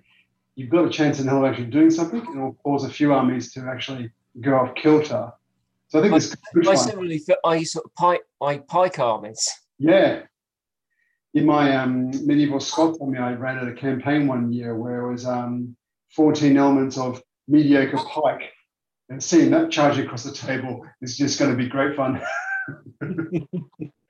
Yeah, but, I- but I think it's an interesting one because again, I played a few games now, and um, and it's where it seems to come in is not necessarily those early moves. You know, that it helps in the early moves, but you are still stopped from doing a second or third move by someone at four. That's you can't march beyond it, but it's that it's after that Yeah. So the skirmish screen stops you at four away from the skirmish screen, but then your next move isn't still three. It's the it's the ability to throw themselves into combat Hmm. f- a bit later on in the game that it kind of comes into its own. Yeah, because It'll- it'll talk- sometimes they, you know, you get halfway through a game, the the ones against you would either run off or you Yeah. killed a few, and you just know that you'd got like say four heavy infantry, and there was no way they were actually going to catch There was no point in spending else. pips on them, was there? They just, Yeah. just sat there. You What's just the left one thing them. I would query is so say you've got a, a line of heavy infantry and you've got no light foots in your army to, to sit in front of them. So if heavy infantry move up to 4.1 centimeters, do Mhm. they then move three to almost one of the enemy? Yes. No, No, they, they do. Yeah, but they But they you can't can't do that. march. No, but you can't do it as a second move because you're still stopped at four. No, no. So you move, uh, yeah. So you move up and sit. You move to a point where you're you're four point one centimeters. No, you Yeah. move up. Point one UD. No, no, you, ha- you can move up. The rules are very clear, and, and I think this is one of the nice things they've made clear in version four. You move to, you move up to four UD. Yeah, So it's not like in DBM or FOG where it's you had to remain outside. Now they've made it abundantly clear you can move up exactly two. And they also done the same thing to the ZOC, um, the way they explained the ZOC. So if you put a ZOC marker down and the ZOC marker fits exactly into it, so you know, one UD square, you're not ZOCed. You've got to be inside the ZOC. And I think that's a nice, it annoys me, but at least it's a, it's a clear clarification. You have to be inside to be in the effect. If you're at it, you're okay. So um, to make like you know, the Swedish Leidang or Viking armies. They can actually get across the table a little bit and actually run after armies. As Peter was saying, once the, um, the armies are broken apart, you can actually then try to chase things down rather than looking going, there is no way in hell I'm going to get that million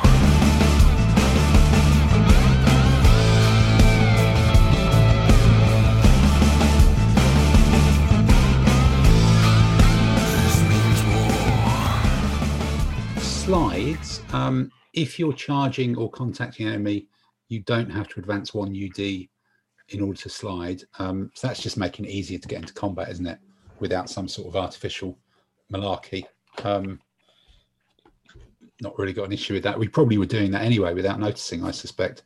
Um, Could you, in that case, if you were just out, I'm just trying to think of how that affects um, being in and out of Zoc. So, could would it be make it would it make it easier to be able to pick your target um, rather than fight that one that you probably are going to fight? I want I don't want to fight the elephant. I want to fight the chap next to him. Would that make that easier? No, It's if you're, if you're if you're already zocked, you're already whoever your fight Yeah. is determined by the zock. What it means is, I think where it makes a difference is if you're very close, you're in a position to almost be an overlap. Mm. But there was a weird thing that you had to advance forward a full UD in order to slide across Mm-hmm. into overlap. Now, if you end in overlap, you can advance forward half a UD and slide across as long as you end up touching someone. So I think it's just a geometry fix. I don't It think it's much life more. easier. I think the key thing is knowing which is the most threatening opponent. That's the key thing for most um, close moves. So extensions, you can now move forward and expand at the same time, but you do lose a lot of movement for doing so. So Okay. I tried to read those rules and I was I didn't understand it. So that makes sense. So you can actually now move and expand a little bit. you can move and expand, but but even if you're cavalry, so cavalry have got a move of four. If they move forward one UD, they can expand by two. Okay. Their moves four, they lose one just for doing a move and expandy thing, and they lose one for each base they expand. So, so cavalry could the you know the furthest forward they could do is advance two and expand by one. So It's, it's nice because it always bugged me a little bit that the cavalry couldn't or light horse couldn't move and expand even a little bit. So Yeah. you're going to get one or two UD. Just means you can do something. Yeah. Um, and then light horse can contract by four units instead of three. Who who puts four light horse in a line? Don't know. Minor detail. Um, exiting a Zoc, you do it by doing an evade move now. Yeah. You make an, you roll for an evade move. You don't choose how far you go yourself. Or no, it used to be you went as far as you could, didn't it? Yeah. Now it's kind of a bit more random. Which a bit of a laugh. I think this is good. This makes it makes the rule simpler and cleaner. Is in if you can evade, if you exit Zoc, you evade. End of story. So it just makes the oh I thought type of rules. It's you evade. There you go. Yeah, yeah, just out of it. That, yeah, sometimes they just can't get back. It's it's because they roll long or they roll short Yeah. and they end up in the wrong place. It's kind of fun. In the past, if you've got a line of heavy cavalry bow facing something and shooting, they had to turn around 180, go back their full move minus one, and they were still showing their ass to the enemy. Now they go back and they're, they're facing the right direction. So if the enemy comes up again, they can shoot again. But they only go two UD now. So I think I don't think so. That's no, that's a big one. You, when you evade, you still stay facing the right direction. uh, No, you don't. No, Sorry. you don't. No, No, you don't. Do?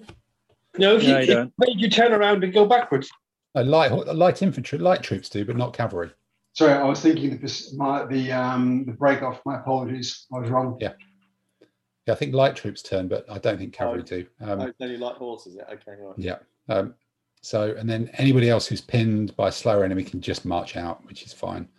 Um, into penetration, they're just, you know, that shifting thing. If you're shifted, you can't then move, which was something that was FAQ'd in version three anyway. We've been playing that for years. Um, there's a very odd corner case thing about sliding along the front of an enemy that is almost impossible to ever have happen. Um, the charge procedure um, has been explained in much more painstaking detail, which is much, much clearer in, in the move sequence. And um, they make it clear that if you are charging as a group and you're not ending up in um, a support position, you can just carry on charging and try and hit something new. So groups can break up, um, which is fine. Um, uncontrolled charges can't go into a kind of catcher's mitt where they end up hard flanked. Mhm. That's a, a reason for it as well.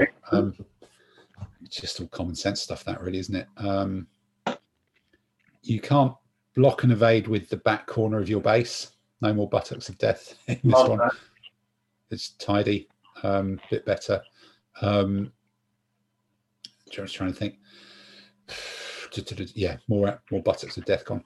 Conforming has been tidied up and put together in a whole chapter about conforming because that was a dead confusing bit for a long time, wasn't it? A lot of pictures for that as well. So I think it's really good with the explanations. yeah, loads and loads of explanations. Um, we're- we're chugging through this one. So, um, combat melee. We've already talked about bowmen. Um, mixed units can now charge everybody. There's this new um, hard flank, um, simple support, and melee support. So it's it basically is a plus one for um, to what it was if you're hit in the flank by somebody who's half decent. Is the gist of it? That's So can you run that by me again? I, I tried to read the rules. I di- didn't understand this one. Okay, so in the past, if you're fighting someone face to face, and then one of your friends comes and hits them in the flank, you would get a plus one for that. Yeah, you get There's the no overlap. you get the overlap. That's it. Now you get the overlap plus one, plus their basic factor, which is almost always one. plus two. Pikeman is always plus two. Light infantry is nil. So so you get the same as you did before, plus their basic combat factor. So does that mean you wouldn't get the impact bonus, but spear and pikes would get their special plus one bonus? Um, because yes, because that's in their basic factor. Although the spear and pike special plus one bonus is only if they receive a charge, so they Oh, wouldn't. so they can't get it. Okay. So, so if you had um if you got two units fighting each other normally, Yep. all is good. Yep. Somehow you've managed to get a pikeman on the guy's flank. Yep. You turned the previous turn. Yep. In this turn, he charges the enemy unit in the flank. Yep. So you get, say for example, you've got swordsman versus swordsman, so you're one. Life is good. The enemy unit drops to minus, gets a disrupted marker. Yep. He then fights zero, minus one for being disrupted. So Yep. he's minus one. You are one swordsman, Yep. two for the overlap. Yep. Oh, So plus one for the overlap. And No, it's not two for the overlap. And- No, no, no, no, he's, he's doing the factors. plus- One, sword plus one, overlap plus one, and then you get the plus two for the pike. you do absolutely, yeah. So That's you would right. four minus one, and that would be over quite quickly. That's And going then to again, if, if you resolve hit someone in the flank with a pike, that should happen, shouldn't it? I guess if you can do that. Pike Yeah. no longer unmaneuverable. Yeah, that's what I'm saying. If you can do all those If you can do it, well done. Fill your boots, mate. But- Um, I can't. thing I can't un, unmaneuverable though. Because it's really bloody awkward because they're unmaneuverable, Peter. That's They're what not we're saying. unmaneuverable. No, okay, well they're nearly unmaneuverable. One thing Yeah. it does do is it adds. Do you know you said that mediocre swordsmen are only four points, and nearly three. Being mediocre doesn't matter if they're the ones going Not into at all. flank, so that Yeah. makes them um, quite useful. Yeah, absolutely. Dave's eyes lighting up. Definitely, definitely. Um, That's why I need to buy more Indians.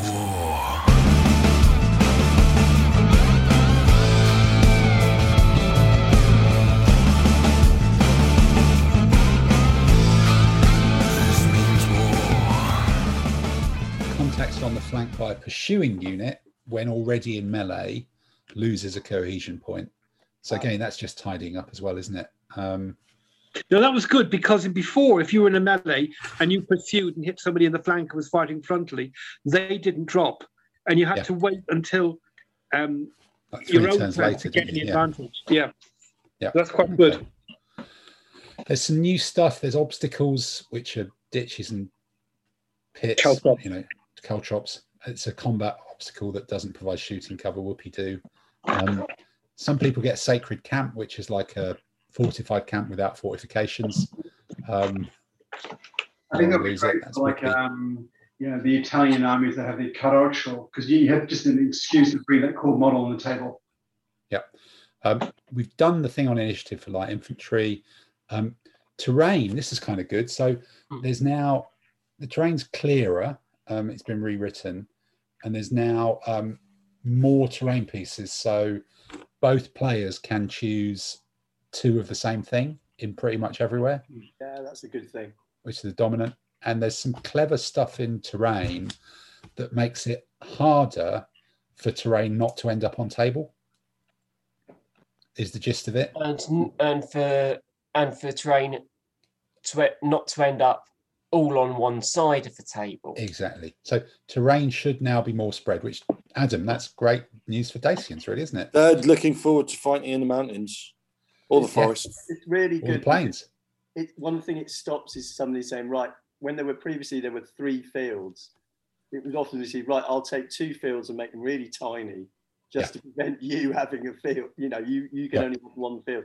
Now you can take two fields and the other person gets two fields. That's a big change. That's good. Yeah. Yeah, The road is now random. Hooray! It's no longer the boring, tedious road along the back, which is great.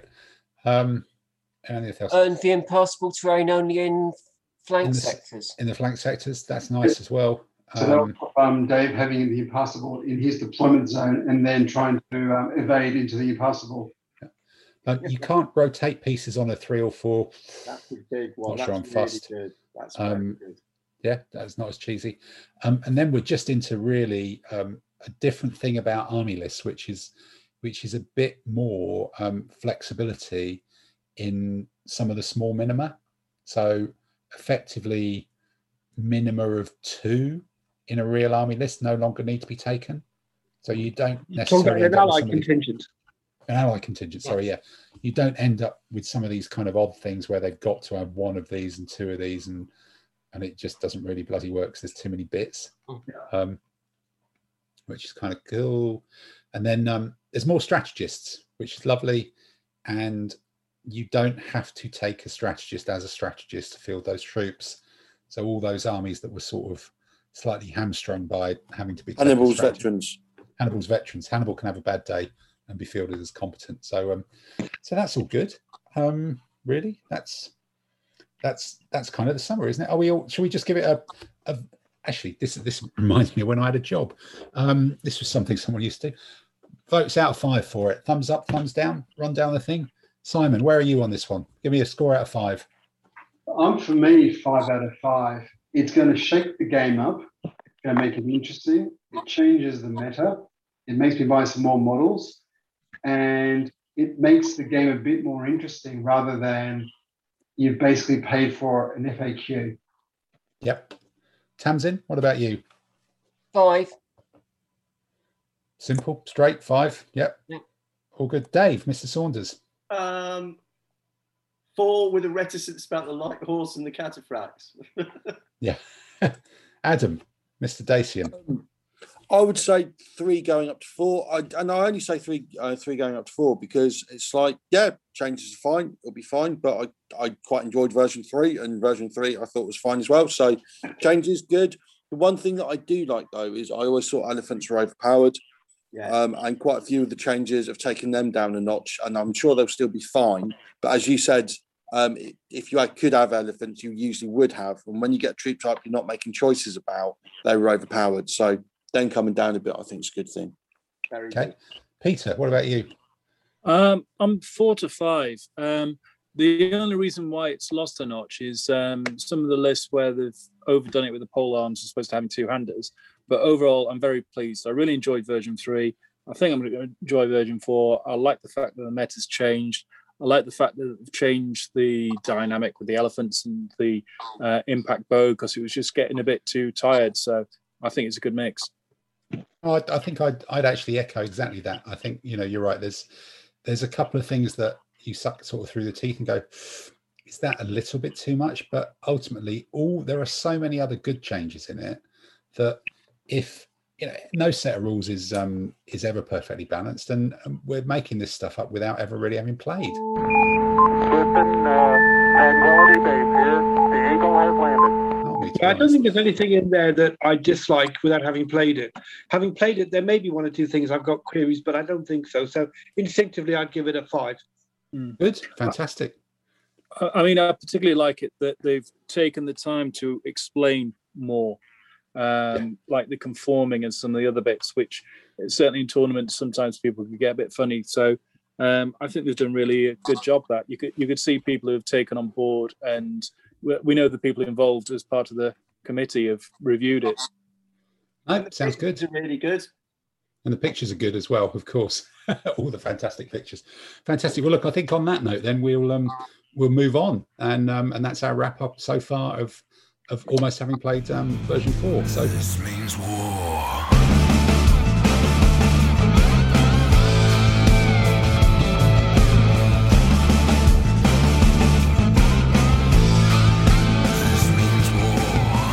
So look, we've um we've, we've overrun on that one, so we will just crack on and um and roll up this week with the quiz. So let's roll that funky music, French boy.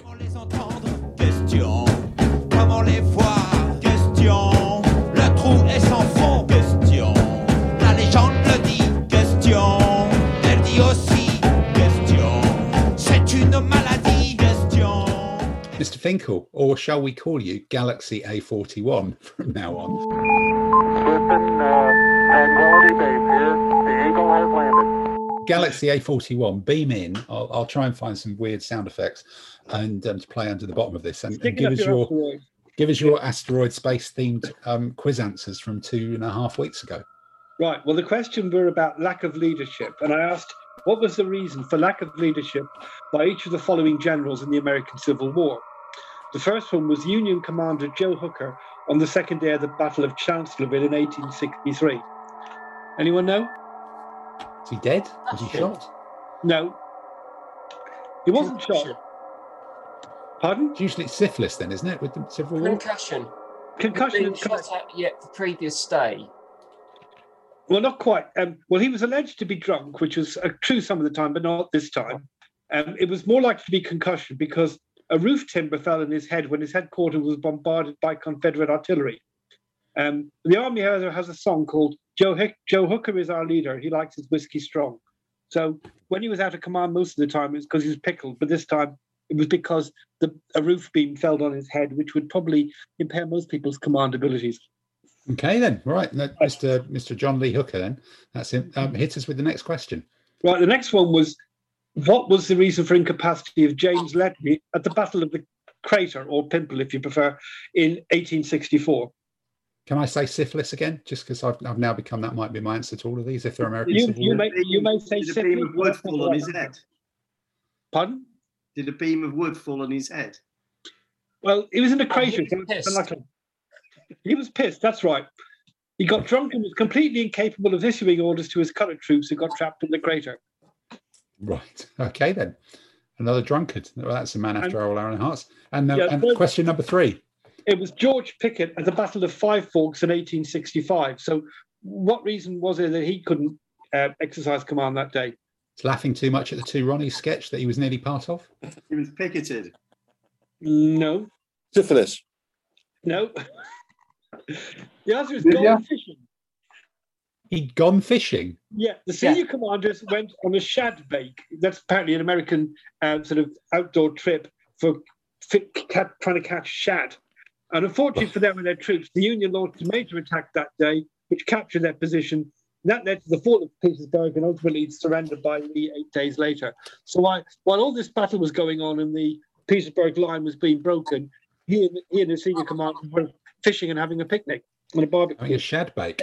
Well, you know, I it might not have been a pro- so much of a problem if they'd actually told their subordinates where they were going fishing. okay. Nobody knew. Nobody knew. It was No, a but you think mystery they might have had. Cannons and think, well, perhaps we ought to go and find out what's going on. But obviously they didn't. No, right. No. Now, Oh, Right, let's, let's let's have let's have let's hit us with the music then, and we'll um we'll be back in a moment.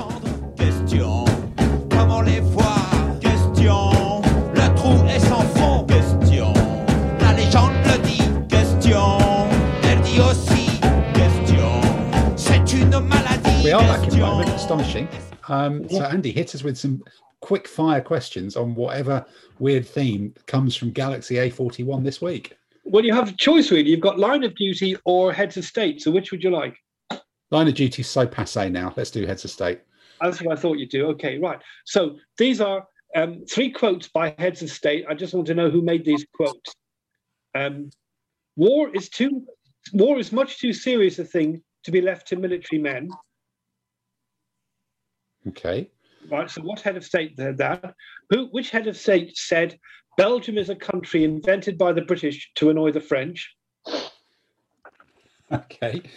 and the third one is I'd like to know which which uh, head of state said you can always count on the Americans to do the right thing after they've exhausted all the other possibilities. Okay. Well, we'll we're nodding. We'll let you um zoom off back to Galaxy A41 and um goodbye and roll the French music as your rocket ship takes off. T minus 10, 9, 8, 7, 6, 5. Comment les voir Question, le trou est sans fond Question, la légende le dit Question, elle dit aussi Question, c'est une maladie Question Oh, that was a little bit of um, Please Gallic. That was a little bit of a Gallic Gallic French space interlude, which we weren't really expecting. And uh, I think on that note, uh, we we're going to wrap up early actually, and um, and skip skip the battle reports as it is cracking on for us. But hopefully we've um, entertained you and maybe not enlightened you um, about version four because you've already read it yourself already. Everybody's been pouring through it. The internet's gone bonkers for it. As time wraps up, um, so just a quick run around for what you've got coming in in the next kind of couple of weeks. So, Adam, what about you? What's um, what's on the paint table and the gaming table for the next couple of weeks? Um, blimey, it's um, well, when there's a day that it's not raining, I'm gonna do some undercoating and carry on with my uh, lovely Swiss pike block. with the Perrys. Peter, what about you? What's what's going on in Docklands?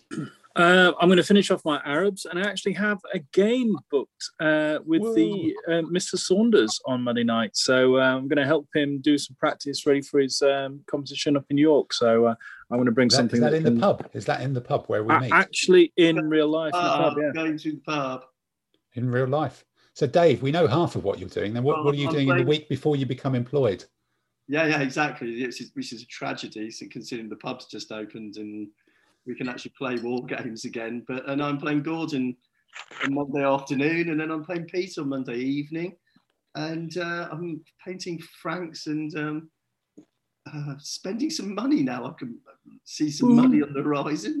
Now you've got some. All right. Um, Galaxy A41. What what what planet are you going to be on in the next two weeks? Listen, uh, Tranquility Base here. The Eagle has landed. Um, probably painting some 10 mil Germans and probably actually finally finish that project, uh, which which will sort of be good. And then um, if certain figures arrive, they might need some rebasing.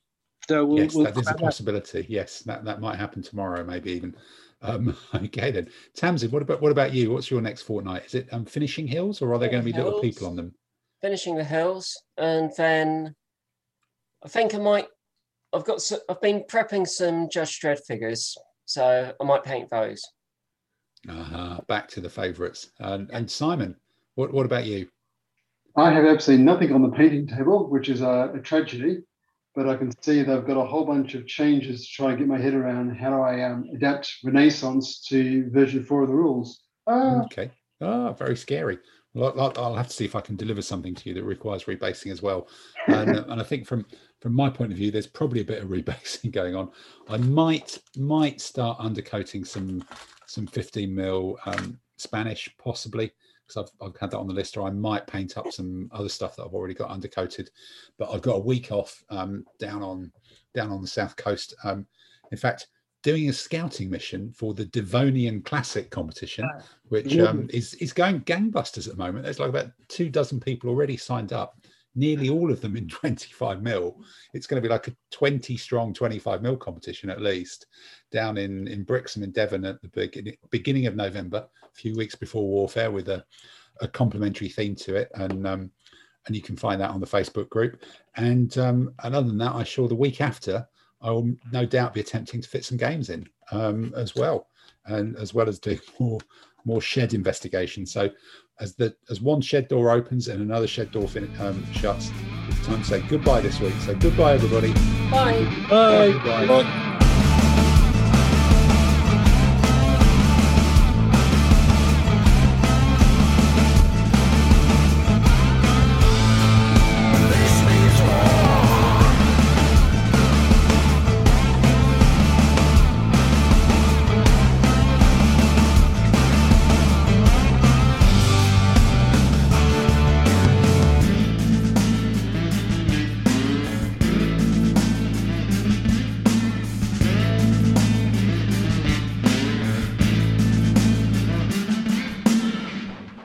there's, there's quite a lot of background noise there. Is that somebody rattling something around?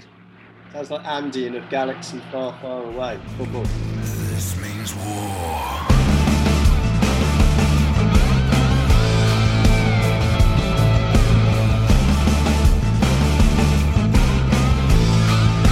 This means war. You don't want to hear about my game against Dave and Virgin No, Casino? no, no. Okay. I want to I want to go watch the telly.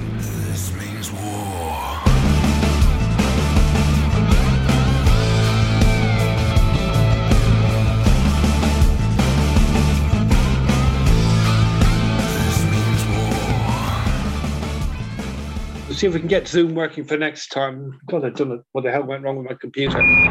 Listen, uh, Tranquility Base here. The Eagle has landed.